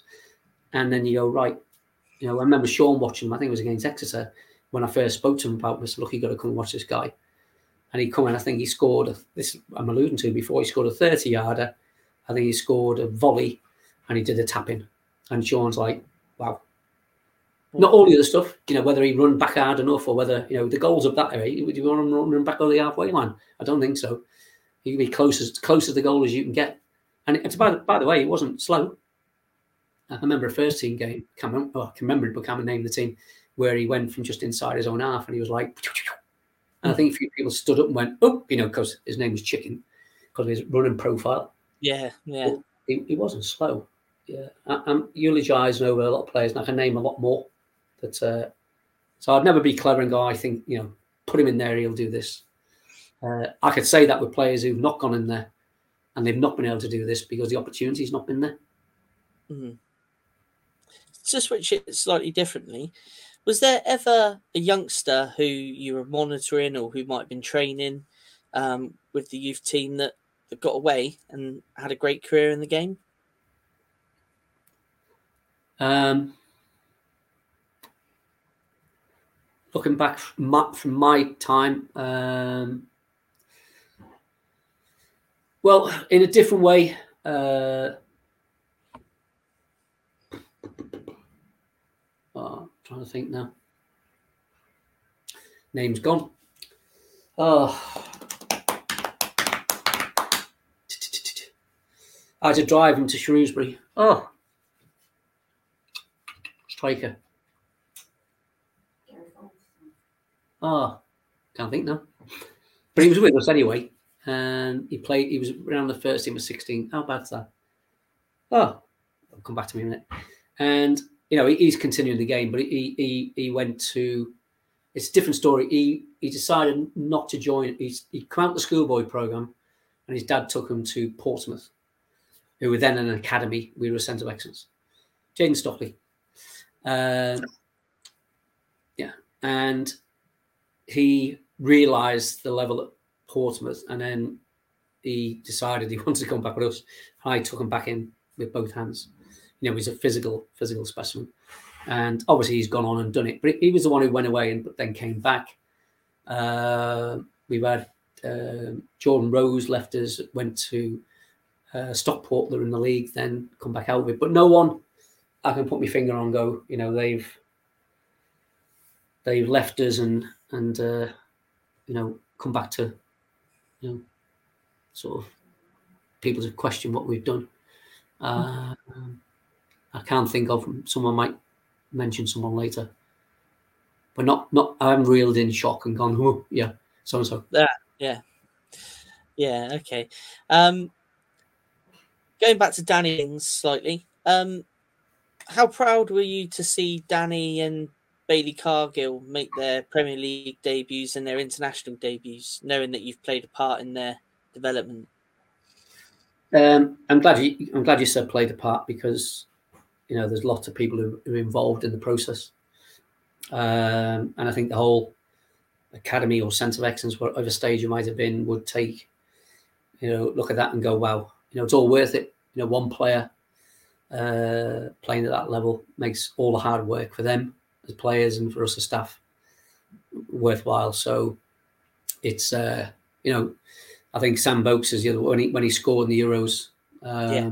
You know, at, my patio's doors doors were open, thankfully, and I as soon as he scored, I was out in the back garden running around in a lap around the garden because it was like wow. And then obviously for me, Danny played for Liverpool, so you know that was like wow, unbelievable. And it, you know, and pe- people up there speak very highly of him and uh, still do at West Ham now you know, great guy. Um, Bailey, you know, did really well. You know, 15, 16, he was he was in around me. Unfortunately, you know, he didn't spend enough time with me at the time because um, there's another situation that was on where you know he got pulled back into centre of excellence, which is a bit narrow-minded. So, you know, I was really pleased because he could have gone the other way. Um, and uh, you know, he's he's done really well. He's had some decent loan opportunities. Uh, he's had some really difficult moments as well. Uh, some of those places with managers, but you know he's still still in the game, which is great. Yeah, it's nice so that they're all still still involved in the game now. It's uh, um, there's been obviously a lot of local players that we've touched on um, brought through the system, but there's been players. Oh, sorry, sorry, sorry, I've just sorry, apologies, sorry. The one going back when you talk, talk about the personalities of people. I, going back to Danny was England thing, I was in St George's Park when uh, the age group team that Danny was in at the time on 21s was training, and it was a coaching seminar. and uh, part of the break, we were allowed to go around and watch the England team training. So I'm stood alongside, you know, big clubs uh, and all the players that were in those England England side um, the majority of their staff were in this group here, and they had a break. Uh, the, the, team had a break to have a bit of water, and Danny Danny was the only player that took the time to run all the way across from the other side of the pitch to come over and shake my hand. and that for me said a lot of a lot of things about him and uh, his development and his personality and everything. else. a lot of things, and there's a, a couple of couple of guys went, "Oh, wow," because they didn't really know, associate me with him from being a U team player. Ah, and right. uh, he, said, he, said, that was quite nice. I think one or two of them had the hump because I think they had a player there who didn't bother. But it just, meant, it just meant a lot, not for me, but for him to take the time to do it in that situation. Mm, shows a lot of respect. Yeah. Um. So yeah. So like um, with the local players obviously coming through, there's been players sourced from other parts of the country and, and other clubs over the years. I mean, for example, recently, um, Jaidon Anthony, uh, Jordan Zemura, Mark Travers, Gavin Kilkenny. Um, how pleasing is it to see these lads develop and, you know, like with Jordan, he's moved on and and knowing that you've played a little part in their in their career. the biggest plus for the, I mean, obviously Mark and Gavin came from Ireland, so they hadn't really come into the academy system. Um, so brilliant for them two guys who had the opportunity. Uh, really good characters as well, I must say. So they had no real exposure to that uh, academy development, if you like, and understanding. So really respectful. Families are fantastic, and I think that the guys like Jaden, Jordan, and, and and and others that are with us that have come from other clubs, I think you know the drop off in football is quite large, and I think when players are released at 16, it's really difficult to get back in. And I think to see those guys, um, you know, bounce back, if you like, you know, says a lot about them and says a lot about the academy in terms of, you know, A, the player, the staff, but also the family, the buy-in, you know, because when, when they come and train with us on trial as they do, I think what they see, how the staff apply themselves and how they see the place and the discussions we have with the family, or maybe maybe if there is an agent there, uh, which I, I, didn't have in place before, didn't want the agent in those particular situations. You know, the conversations you have and the education program that gets presented. You know, we, we we've got a good opportunity to sell ourselves because they could go somewhere else. You know, they're going to come from Arsenal to a Cat Three, little old Bournemouth, and I think because of their success, you know, now agents are more prominent, then more more agents want to come and attach themselves to us because they see the, the pathway for those players that have come in and got released. You know, Nathan Moriah-Welsh got released by three clubs uh, before he come to us. You know, and I think he lost a lot. He lost, he lost a lot of trust in what people were telling him, coaches and, and staff, because you know he'd heard that story before. So it's good news story in that regard. Oh, okay. Um, the club is obviously known for welcoming former players back into into coaching roles. Um, for example, you know Shaun Cooper, Tommy Elphick, they're now part of the first team setup. Um, Alan Connell, Andrew Surman. I believe Warren Cummings is still coaching at some level. Uh, he, he's not. No, he's he's left us now. He's left now. Um, how highly do you rate these guys that are still associated with the with the coaching setup? for me personally, I mean, obviously not not Tommy so much because and and not Andrew so much because he come in latterly, but you know, Shaun, Alan, uh, Gaz Stewart, Mark, Mark Molesley, for example. You know, there, was a there was a reason for getting those ex players in um, because there was a little bit more of a buy-in from the club, but it was them also appreciating the job. You know, it's not an easy job. You know, you, you you're in every day, you're working every day. They're not like his next player where they're finishing at lunchtime or just after, and you know then they got to do all the you know the uh, the player information stuff they have to do after training, the session preparation, the weekend work, the nighttime work training, to, to try and get people to come in and do that who've been a professional football player, and the relative money at the time because obviously Shaun and Alan that come in part time initially as Gareth did and Mark. You know, you think, well, how how will he approach it? What will it be like? But what I've got to say is those those players, those uh, ex players I mentioned earlier, minus Tommy and, and uh, Andrew, is I, I, spent a bit of time listening. I may have spent a lot of time with them in the dressing room as first team players, and just listening to them and looking how they engage and all that stuff. And then when they used to come up and watch, so like I think it was uh, Shaun used to come up and watch Alan, and uh, then maybe Warren would come up and watch Shaun and Alan when they were in, and then they got the buzz and they realised how much each of them enjoyed it. And the what the thing for me which really struck them is is transitioning from being a pro player and coming in and working with other members of staff that are not pro footballers or from different disciplines and and and working in a very heavy, demanding time uh, program in terms of hours and everything else, and the commitment and sharing information and knowledge and, and accepting who everyone was was for me a really vital uh, ingredient for me at the time to be comfortable enough to say, look, yeah, okay, you know, and they've got the knowledge of the club, you know, they've got the respect of the fan base, they've got the respect of the players because of how you know where they played and the level they played at. So it was a good flip, good, good fit, really. I think I, I used to get annoyed a little bit when people call it job for the boys because, you know, I'd ask some people to come in and try and do that job. Uh, it's not nine to five, and and the money, you know, uh, at the time and even in some ways now is is not you know not great. Uh, and each one of them has has moved on from Alan to under 12s to under 18s to under 21s, from Shaun uh, under 14, say 13, wherever it might have been, to then uh, 23s to first team. And, you know, Carl Fletcher going back as far as that, you know, 18s with me and 23s and out and then back in low manager. And, and I think to have that rich culture and, and, more importantly, those type of people in the building, uh, yeah, is brilliant. I mean, you know, I'm not going to dismiss Tommy and, and Andrew because those two guys, since they've come in the building, they've been exactly the same. I mean, obviously, I know them as players, and you can look at Tommy on the pitch, and he was always very respectful for me, as Andrew was. And um, you know, they come in the building, they've asked me for information and stuff, and you know, they're not up themselves. Uh, great guys, um, and that, that goes a long way for me. Um, you know, you know when I, when I left recently, you know, Tommy sent me a text saying, "No, make sure you come into training, watch training," and everything was like, there's that level of respect that you don't forget.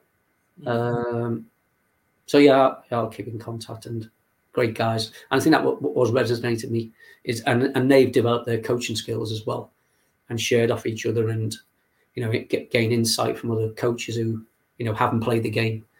Uh, I think it's a really rich learning environment, and they've learned, and and you know they're, they're all progressing yeah, it'd be interesting to see uh, how uh, Shaun and Tommy progress with the first team. And, and um, Drew's, Drew's just come in recently. he's been he's been like he's been here for ages. He's great. You know, he's been great with the younger players. Sorry. Hmm. No, that's fine. No, no worries. Um, just staying with the first team for a second, if we can.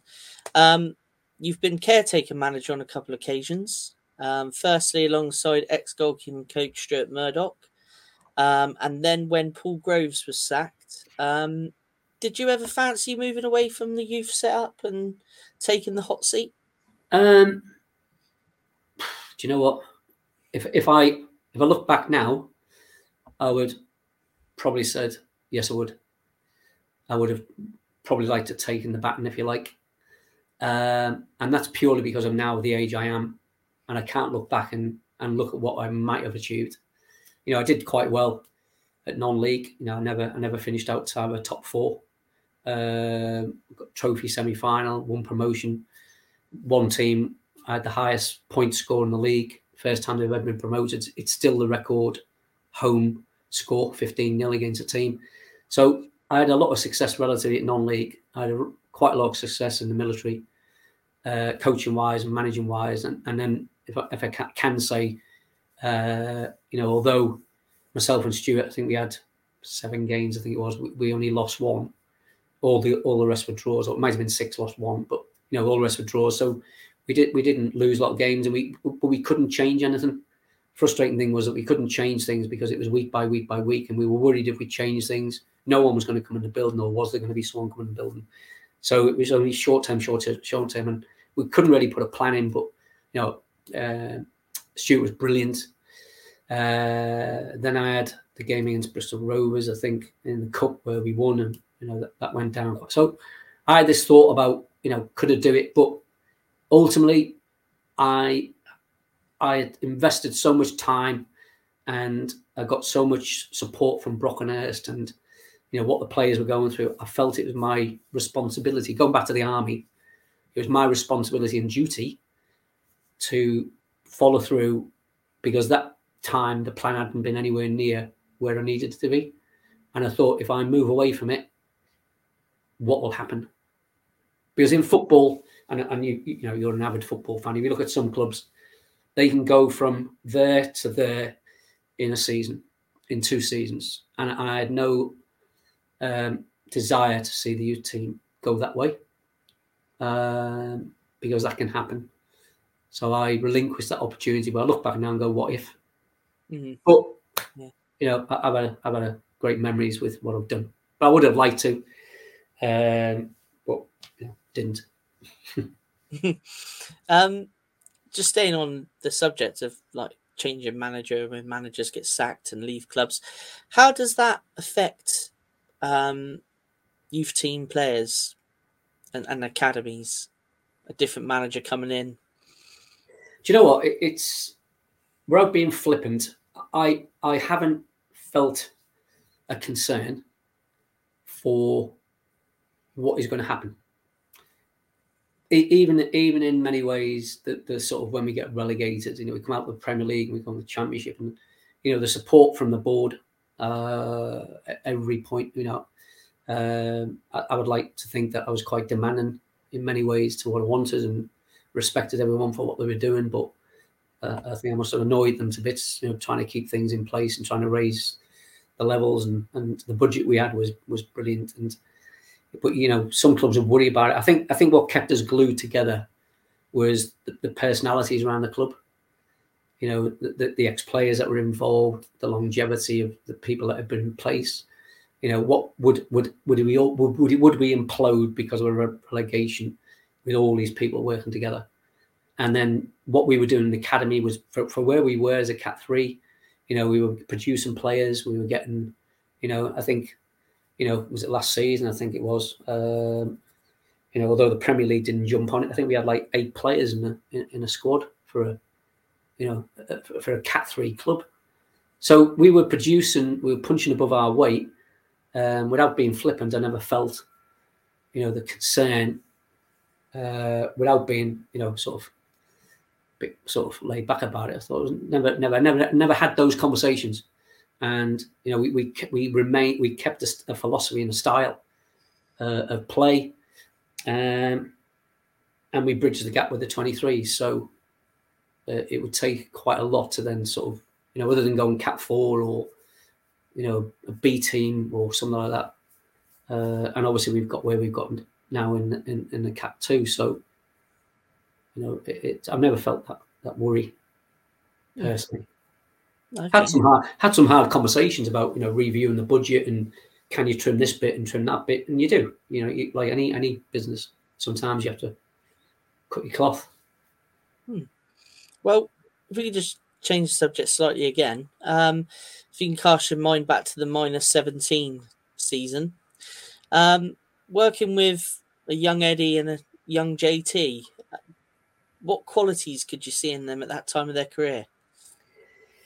Um, lots, lots really. Um, the way the guys work together. I mean, obviously, you know, that they they played in the same side together. You know, JT would would, would be the one thing that struck me about Jace is that he would he would question.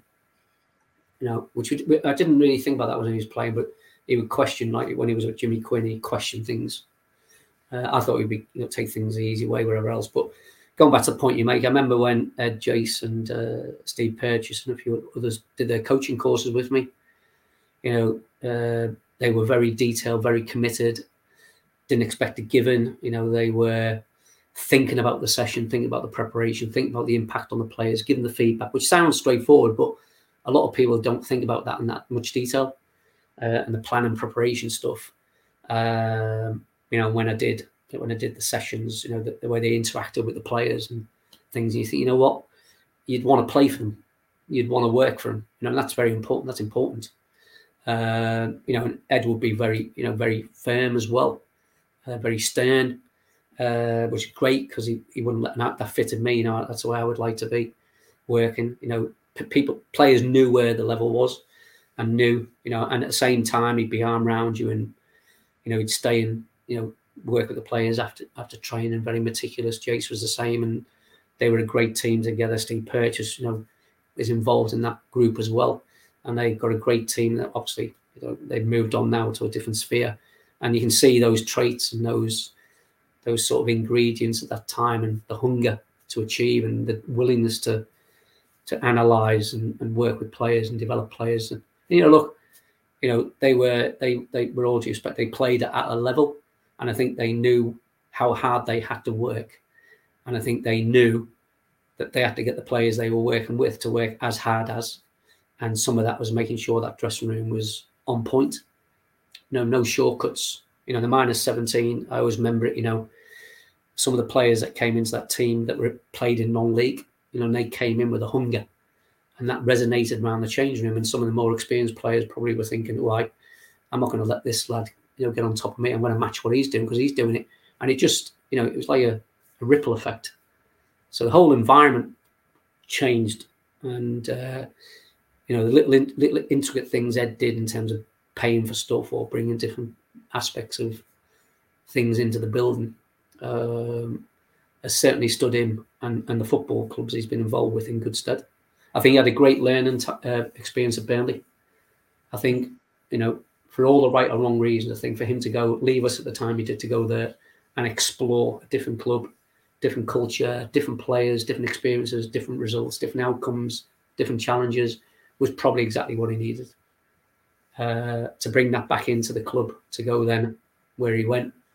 Um, you know, uh, me and him had some head to heads about a number of things when he came into the academy. You know, you know, he, he was sort of uh, saying about stuff, and I was saying about stuff. And we were at loggerheads with each other, but you know, I respect that. I respect that, and uh, you know, we, we we keep in touch every week, basically, in some shape or form. Um, and uh, you know, to see where they are now, what they've done is unbelievable. But it's not unbelievable because it seems like it's not achievable. And I wouldn't want to say now, I knew he'd do it, but you knew he would be successful by what he does. Yeah, yeah, definitely a definitely a future England manager. I hope, um, but uh, would be interested to see if that if that does ever materialize. Mm. Um, can you uh, ex- explain going back to the academy setup? Could you explain a bit about your last job role, um, head of player progression? Exactly what did that entail? Okay, so a couple of things really. One, I wanted to uh, provide an opportunity for who who is now the academy manager, Sam Gisborne. So that was an opportunity then for him to move into that because the academy manager's job is now more operational administration and and that type of the, the, the sort of uh, environment. It's not something that really excites me overly. Um, you know, and, and the, the other area was the, the, the need now for a better process for the the older players. You know, players coming in from 16 to 17, from 18 into the 21s, and for players that are going to get released at 18 or players getting released at 21s, and then trying to get a a bit more of a joined up approach when the players are here, not when they get released, when they're here, and basically look at their progression, uh, age group by age group, and uh, the transition, and when they go and go on loan, uh, that experience, you know, ha- having the time to have because it's such a busy environment. Sometimes we don't have the time to talk about stuff that may seem very relevant uh, because everyone expects them to turn up a train and train, work hard, clean the building up, and go home, and then the next day and then do analysis. So the time to spend with individuals is not the great. So we had an opportunity to try and put that little program in place and um, liaise with Carl Fletcher on the loan side go and watch him on local loans. If they train with the first team, you know, speak to the, the coaches at the first team or the manager at the first team. And, you know, the thing for me is that sometimes young players, when they go over the first team or a young player steps up an age group, they go like that. And then the coach goes, oh, wow. But then they go back to their age group and they go like that. And for me, it's this is, is the gap that's there.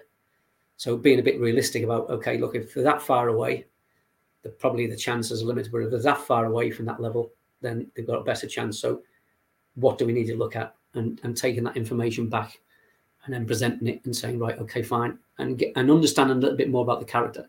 And the, and the final bit of it when they're getting released is that discussion around prior to that, prior to their knowledge about focusing back on the education, focusing on the what ifs, uh, which we've always done. But they still will turn around and say, I want to be a professional football player. so it's a hard conversation to have. Um, but then when when you get through the re- release process, reality's there, and they still want to get into a professional club, and then that's still difficult because there's other clubs who are releasing players exactly the same time. There's other clubs who've got their own players in that they're thinking about releases, and their own play and their own clubs are bringing players. So it's it's such a difficult thing to navigate, and it, it, you can only understand what it's like for the player and the family and the staff get affected by it a degree, it's more about the players. So it was more about having a joined up approach around that and then monitoring those players and then supporting those players for a period of time, which we did anyway. You know, we, we always kept in touch with them. But, you know, in the time I did the job, there was some of the players who said, thank you, shake your hand, I've had a fantastic time, I'm cracking on, which is great. And if in a year's time they want to know about something, a course, or can we access this, can we, they hopefully will come back to us and we'll go, yeah, of course can. So it's it's like it's a, it's a process for them to have, and some of them want it, some of them don't. Um, making sure that support network's there. So if they find it really difficult, we signpost them to Sporting Chance, which is you know a charity for sports people going through different types of problems, and uh, we've got mechanisms in place to support them. Um, because you don't want the situations happen and that happened with that poor guy and City. Um, so yeah, the, the, player care side of it now is light years ahead of, of where it was, and that's purely by the finance attached by the league, Premier League, and uh, the numbers of staff that are now around it to help those players through. Hmm. Okay, that's an interesting insight to, to that role. Um, if we could touch on the category system for, for a second, how does a club's academy get audited, and what do the auditors do to determine what the club is doing right and what it needs to achieve the next level up? Oh, uh, well, okay. There's two. There's two uh, areas I would like to talk to, if, if you're okay. Yeah. Uh, one one was the initial audit, which was in 2012. So I was fortunate. Well, I left here in 2011, which was unfortunate, and then I, I struggled to get a job. And then uh, the Premier League engaged with a company called Double Pass, which is a Belgian company, and they were doing the, the audits in Belgium. Uh, they were doing handball in Finland, um, they were doing audits in Germany, I think, wherever. Um, and they had they had this like star thing that they attached to it. And the Premier League had discussions with them, but they were an independent audit company. So I was fortunate enough to get employed with them.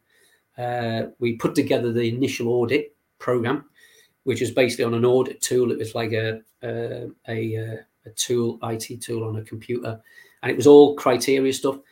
And it was basically to benchmark every club in the country, um, and then gauge whether they were a Cat three, a Cat four, Cat well, it wasn't a Cat four to start with, a Cat three, Cat two, Cat one, based on numbers of factors, uh, facilities, finance, uh, staffing levels. They were the three main things, and rules to a degree. So we had to go in and then basically it was like ripping open the filing cabinets and pulling out the file, and it was it was really going right deep. A lot of clubs felt it really difficult, really challenging, but it was probably the best thing that happened to football clubs in, in the academy process.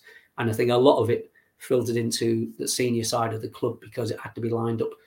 So we were into everything, you know, speaking to the manager, the technical director, all the coaches, all the sports scientists, all the educationalists, the part-time coaches, watching training, watching games, and then we were putting information into the, the audit tool, and then it give you a score, and that would be the category. So that categorized them back in 2012. Uh, a lot of clubs complained about the bureaucracy around it because they felt they were being it was invasive, uh, too much documentation, which I would agree. And now the Premier League have relinquished the contract with Double Pass, and the Premier League do the audit now. And the audit now is apparently a little bit bureaucratic, but they still want to upload loads of documents, and it's based on compliance and which are the rules, and then the standards that are set and then some safeguarding type, uh, safe to operate. So I use safe to operate, you know, recruiting staff, safeguarding stuff, and everything else. So it's three areas, and then you get you get graded on um, where you fit in terms of, you know, sort of levels of uh, achievement in your category, and then you get a report, and then you've got to then do the action plan on the report, meet the action plan, uh, outcomes, uh, get over them, or you get reassessed um, some clubs now, because previously no one really got moved out of anything, um, that some clubs have lost their category. So, for example, Reading were a Cat One. they they basically had their license suspended and then they've just got Cat One again. So there is now some actions being taken on clubs who don't uh, uh, sort of do the particular requirements that are, or, or breach rules, for example.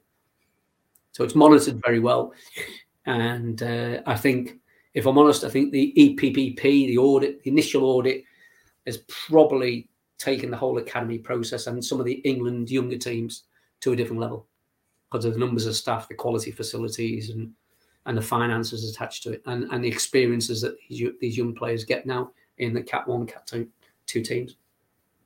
Yeah, okay, that's interesting. I mean, I, I've never had an idea really on how the system worked and how things got audited, but that's a that's a really good insight. But basically, quali- qualitative and quantitative analysis was the first one. Even the budgets, you know, we had all the budgets and where how do you spend it, where do you, and it, and it was like you uncovered a lot of stuff. Uh, and, and I think it was for the first time for probably ever that clubs were accountable. Ah, yeah, no, it's it's fantastic to learn to learn on on how all that. Two, two, and half, two and a half years, uh, I had a great, oh, great time. Ah, yeah, that's great insight there. Um, I don't know how much of this question you'll be able to answer, or, or, or if any at all. But um, how do technical director Richard Hughes and his assistant Simon Francis interact with your role and, and, and the academies? Um, yeah, so I uh, when I, when I moved roles, you know, Richard and Simon are the people that I liaise with, um, and we would, in terms of the, the audit process, there was also a requirement to hold technical board meetings. So obviously, uh, Richard and Simon hold sort of technical director roles as well. So we would convene those meetings where you know Ed would be in there, Richard would be in there, I would be in there, Jason would be in there, uh, Neil Blake would be in there and then we talk about specific academy stuff, first team stuff, and anything else. Um, and then Simon's come on board, and then my role changed. So we talk about the loan players, um, the progression of players that we have in the building. So in those particular meetings, the, the, the coaches at those age groups, 18s and 23s, would come together. We'd have pre-meetings and talk to about the players where they are, what level they're at, also what players we might be releasing, also what players might be on the radar, and then we talk about that process for those players to either progress through the pathway into uh, the next age group or actually you know having to be released or what ones we we would target for loan loan clubs in in in um, in liaison with obviously Carl Fletcher. Uh, and then I would have incidental meetings about certain situations, you know, the Cat Two thing, for example, where we were going, um, and so that that's that's sort of the way, uh, in a very short synopsis of the way it worked. Ah, okay. Um, so just touching on Carl Fletcher there as as his loan manager role, um, how important is that role within the academy setup? It's it's key, if I'm honest. You know, when you if you speak to players now, um, historically about their journey, and they talk about the loan, you know, they will probably no player wants to go on loan. I don't think because they see themselves being detached from the first team and out of sight, out of mind. So I think keeping monitoring it and keeping on top of it is vital. Uh, if the players do go on loan, knowing that someone's going to be following things up, you know, having conversations with the clubs that they're at or they're going to, is it the right fit for that player? You know, the style they play, uh, are they getting the right information? Do we get the right information back in terms of you know what level of sports science access that they've got? You know what their running stats are. Are they going to come back into the first team or you know the 23s at the same level of fitness? If that level isn't right, the impact on it, and then you know the conversations around how the player navigates that loan process and how they interact with those players is an important communication tool for us to use. Uh, where we didn't have it, it was a bit, little bit shotgun, uh, ad hoc. You know, and Carl's devoted his time to getting out to see as many players as he can. I was helping him on a local basis, going out to the local loans, you know, Poole Towns or Weymouths or uh, Wimbornes and that, and making sure I kept an eye on the players here. And then we write reports back uh, about the players' uh, performance, um, and again speaking to the coach or the manager. Um, so we had an insight into what the players' behaviour was like away from us, which I think is important. And did the players interact with the players in, that other team? You know, it's interesting. I spoke with a couple of players in the job we were talking about before, and I've said I said to them like, "How do you enjoy the loan?" Oh, I didn't particularly like it, and you know, unfortunately, some players will make every excuse up about why the loan didn't go well, and maybe not look in the mirror and look at themselves. Um, and they've got to be realistic about that side of things as well. But also, you know, I spoke to a couple of players and they go, I said, well, you know, who who did you know, how did you get on with the players and all that? Know, I didn't really speak to them. I went, what do you mean you didn't speak to them? I said, you know, you, are playing with these guys and you're in the dressing room with them. Do you not sort of have conversations about, you know, what, what you think you do well or no, not really. I said, but you know, you're going in from a, I don't know, say you're 19, you're going into a men's dressing room, and the one thing they're going to be looking at is you're an academy player, is whether you're up yourself, because you know you think you're a bit of a, you know, big timer. So you've got to, you know, and these are these are sometimes in a majority of those age groups, they're low, they're non-league teams. You know, you have to go in there and, and fit in, because what will happen is quite rightly the players will disengage with them because the player you're playing alongside could be the manager's best mate. You know, it could be the coach's best mate. So those conversations have got to be, you know, strong conversations about, you know, and and it be accepted. So there's a lot of education around the loan that the players don't quite understand. And I think Carl, having had the journey he's had in his career, and he's done the job well, you know, and he doesn't suffer fools at all. You know, I think uh, it's a it's a vital, pivotal part of the of, of the job, the academy, and and the join up between the first team and the academy. Yeah, okay, that's um that's an interesting insight on, on, on how that works. Um, people may think that you know academies is all about training, matches, fitness, but it's it's obviously a lot more than that. How does the whole project work for an academy player? Um, how does it work? Well, there's obviously it's quite a rigorous schedule. Um, there's a huge amount of commitment from the families for if you're talking about academy players from nine all the way through to 18, say, well, 16, you know, the schedule's four nights a week. It's it's a Sunday, Saturday games, uh, two hour sessions. You know, the players uh, at certain age groups live an hour and a half away. So that that in itself is like a three hour consideration. You know, at the front of training, the back of training, on top of two hours training. So there's five hours in totality out there. Life, you know, um, it's a lot, big commitment. Um, and obviously, the access to what they've got when they come in, uh, the expectations of when they come in is, um, you know, sort of pretty key. You know, they're, they're, being watched from as soon as they get out the car, how they interact with people, uh, how they approach people. You know, obviously, how they approach training is important as well. Um, there's a lot of feedback. There's a, a lot of data uh, that we fill in around the player's performance. Uh, we put it into a uh, what they call PMA, which is a performance management application. It's like an online tool where all the players' details, you know, what sessions they've done, what type of sessions all run. So there's a lot of detail around the player there. You know, um, there's, there's the, obviously the sports science, training side of things, and a lot of uh, workshops that we put on, informal education uh, programs as we call it. So we've got player liaison staff, welfare staff, uh, head of education, player care. So education um, has always been, and I hope it continues to be, a key part of what we do because the Brockenhurst thing from 2001 is a key part of what we've done and why we've got here. And people need to be aware, or staff need to be aware, that not a lot of these players will progress where they'd like to go, but they've got to progress in, in life and a career. So the education's foremost, you know, the informal education, the workshops coming in, uh, doing sex education, online stuff, uh, safeguarding, uh, EDI stuff, equality, diversity, inclusive type workshops. Uh, ex players coming in talking about the perils of things, gambling. So it, there's, a, there's a large amount of workshops that are provided to to support the players' knowledge and understanding. Social media one's really good. You know, we get the guy coming in who works with first team players, and he pulls up one of the players' social media from three years ago, and says, "You did, you said this three years ago. Look at the effect of that could have on this being done, or he talks about players who are unknown about this situation where it went on. So, you know, teaching about you know social media and when you become, if you do become an established player, how things. So, lots of education around that, and then we keep a lot of interaction and communication with the schools. Uh, you know, the education department work tirelessly. You know, I, I, you know, I'm saying not saying that because my wife's head of education, but one of the reasons she came in is she was a tutor at Brockenhurst College, and she's been in with us now for 16 years on and off and she's a football coach so she understands it uh, the interaction and, and uh, the desire for us to support the education program Uh, she took a pay cut as well, by the way, when she left Brockenhurst College. Um, you know, it's it's foremost of what we're doing because the end of the day, we're educating players in football. We need to educate them in life, and and we then educate hopefully the people, the good people who become good footballers, and they'll continue to play football if they wish.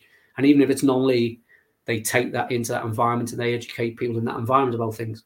So I'm I'm hopeful that an under 18 player, if they under 14 player doing something out of sync, the under 18 player would, you know, give them a little bit of insight and making sure that all the staff, not all the staff, no matter whether you're part time or intern or that, take responsibility for educating the players.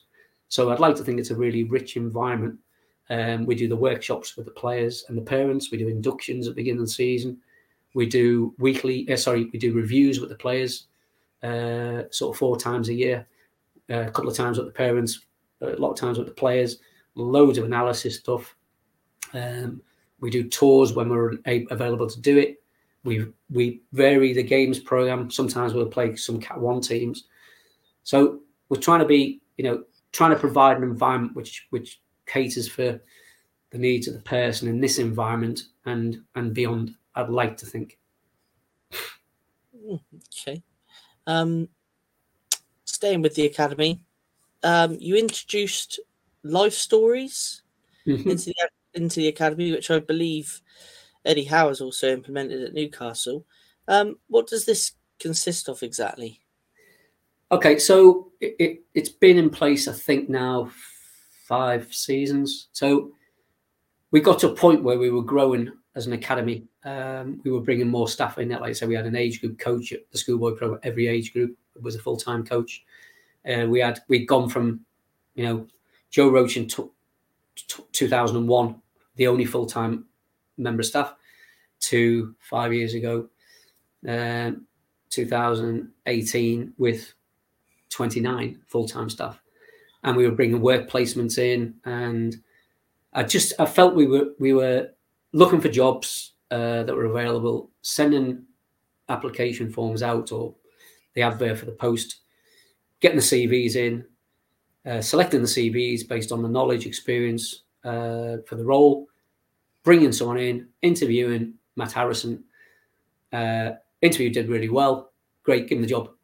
Comes in, does the job, and you think, wow, great decision. And you know, you, you, you know what you got. And then, but other times it doesn't work quite that way. And because the volume of, I said, I, am thinking, I don't actually know enough. You know, I'm, I'm, telling people that we need to know more about the players, but I actually don't know enough about the staff.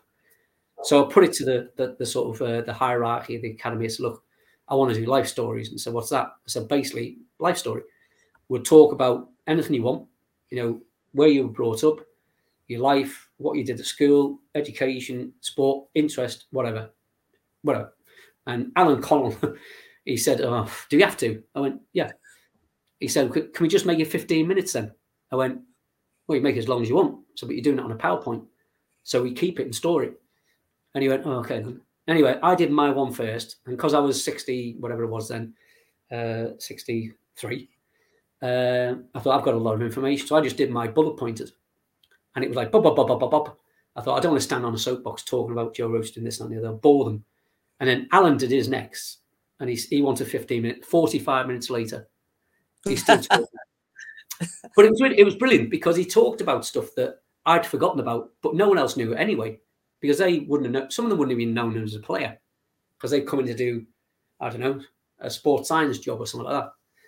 And, and, obviously he's, he's a bit of a legend to the club being through the period he went through so and then someone another member of staff did it and he opened up about you know a family thing and he he broke down and it it, it created this attachment, this empathy between the staff and this person. And someone else talked about uh, uh, one of the, the, girls we had in was brilliant medical. She'd to Australia doing Australia rules rugby or something. I'm giving it, oh, you know, working for them. And I didn't even know that.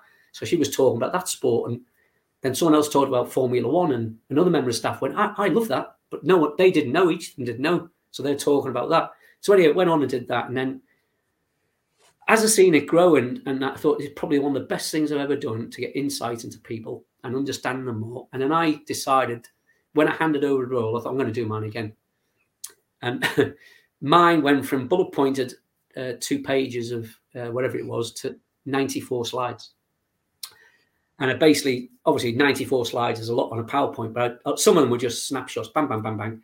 But I did, I explained about where I was born, a little bit like this, where I was born, leaving home, um, my mum, my mum's situation, lose my daughter at, at 28, and the difficulties of that, and have a connection with them because I think it's important that people know that you've, you've got to sometimes open up and be raw.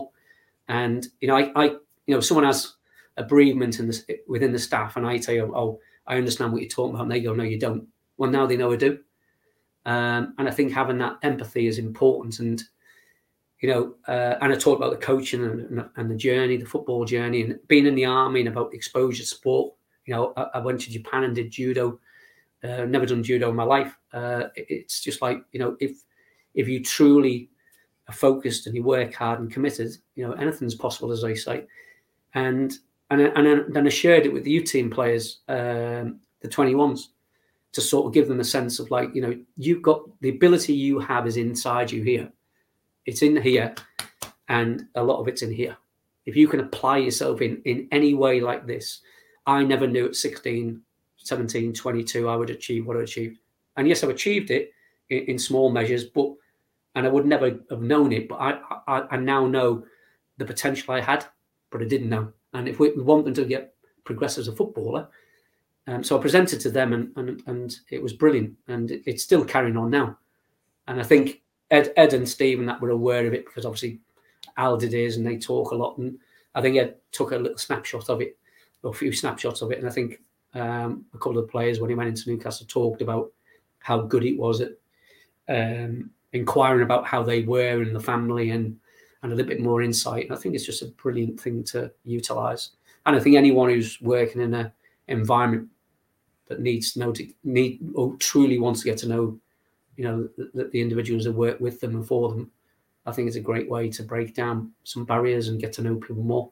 Because the subtleties around, you know, someone saying to me about someone's parent as or, or, or whoever's ill or has passed away, uh, they know I know, and I can go and have a conversation. And it's just, and even with someone who's with the uh, one of the players, uh, he was aware of it, and, and, I spoke to him about a few things, and it just broke down some barriers, and and it actually it allowed them to open up a little bit, lot more to me, uh, because how raw it was for me, you know, the situations I've had, and I was a single parent for, for three years, so uh, I, had, I had kids by myself for a period of time, so you know, there's a lot of things that have made me resilient and robust. And I think to encapsulate all, that's why I want, that's why I was determined to provide a vehicle for, for young players to progress in whatever it was, because I'd seen all the bumps in the road and, and I wanted them to take advantage of the opportunity they had from, from the education, from the program, from the interactions. And, you know, the fact that they will gain long-term relationships with these players, you know, some of the players in the U team in 2003 will still be in contact with players now, you know, uh, this this far from 20 years away. So it's all that stuff. So it sounds like a bit of a thing story, but I think that's why I've, I've wanted to be so commitment because there's been lots of things that have gone on uh, that have made me go back to the point you make, you know, have, have taken and have made me who I am, and and you know my family uh, have, have been brilliant support of me uh, in, in, lots of times, and, and, and, that's important as well. You know, respecting the people who who, who you love. Mm. Yeah, I mean that that sounds like such a powerful tool. Um, something so simple, but but at the same time so powerful. Yeah. Um, I've got to say this has been such a great insight, Joe. I mean, to learn all about like you, you know the academy at the club and you as a person, it's been absolutely wonderful to sit here tonight and chat to you. But one last question: what does the future hold for Joe Roach? Um, well, great question. Um, I'm 67. Uh, age is a number, as they say. I, have I've still got a lot to offer. Um, I'd like to try and add value to something. I, am not. You know, I, I don't stand the soapbox. I don't think I've got an ego. I just want to try and help. You know, I've spoken to a couple of uh, organisations that are, you know, are sort of grassroots based um, to try and help in some way.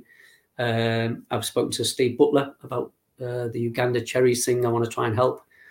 I just want to. I just want to be active um, and, and, try and try and sort of support uh, people in in their endeavours about you know progression and, and support uh, people who are trying to help and support young players or young people. I'm, I'm going to uh, Dorchester tomorrow. I've got a charity, uh, Bournemouth Youth Cancer Trust, which is a really small charity. I spoke to them. I'm going to meet them down. They've had to move offices from Poole. I'm going to meet them tomorrow down in Dorchester. They have a place they rent. Um, I want to go and sort of try and help them if I can. Um, and the close to my heart in a way, I hope you don't mind me mentioning this, because when my daughter passed, she was 28 and I didn't know any of these types of organisations that existed. No one gave me any information. There was nothing from the NHS. Um, you know, she had a brain tumour, and you know this this charity looks after players at the same age range as you know Youth Cancer Trust, so 16 up to wherever else. They come down and spend some time away from the family, and I want to go down there. And uh, they're not down there now; they only come down periodically. I want to go down there, speak to the organisers, and and try and sort of offer some support, even if it's driving the minibus for them.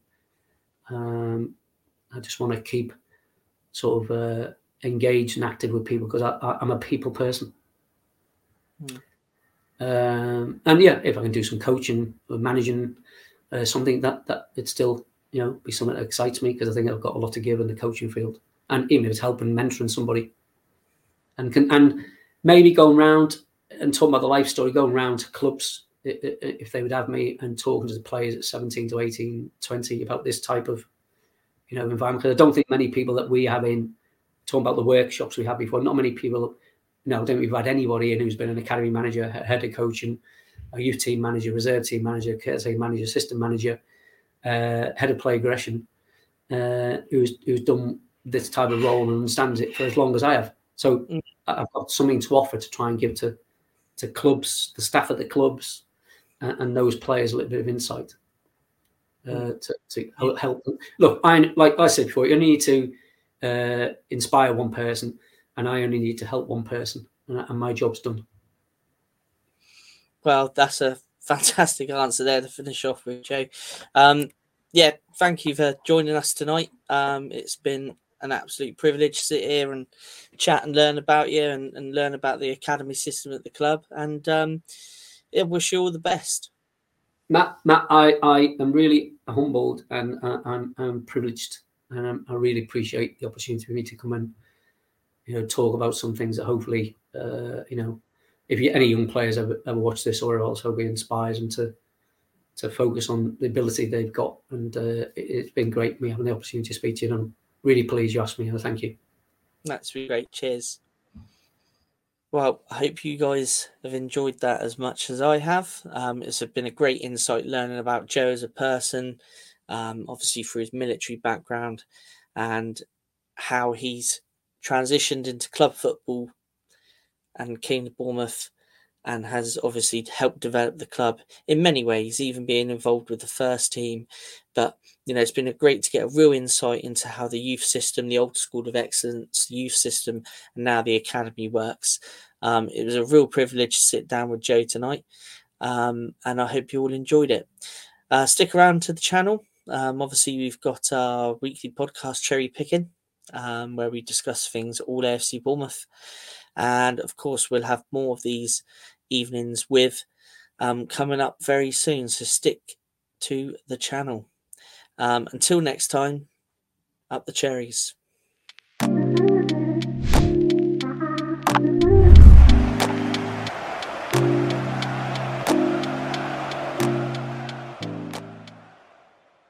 Away days are great, but there's nothing quite like playing at home. The same goes for McDonald's. Maximize your home ground advantage with McDelivery. Order now on the McDonald's app. At participating restaurants, 18 plus serving times, delivery fee, and terms apply. See McDonald's.com.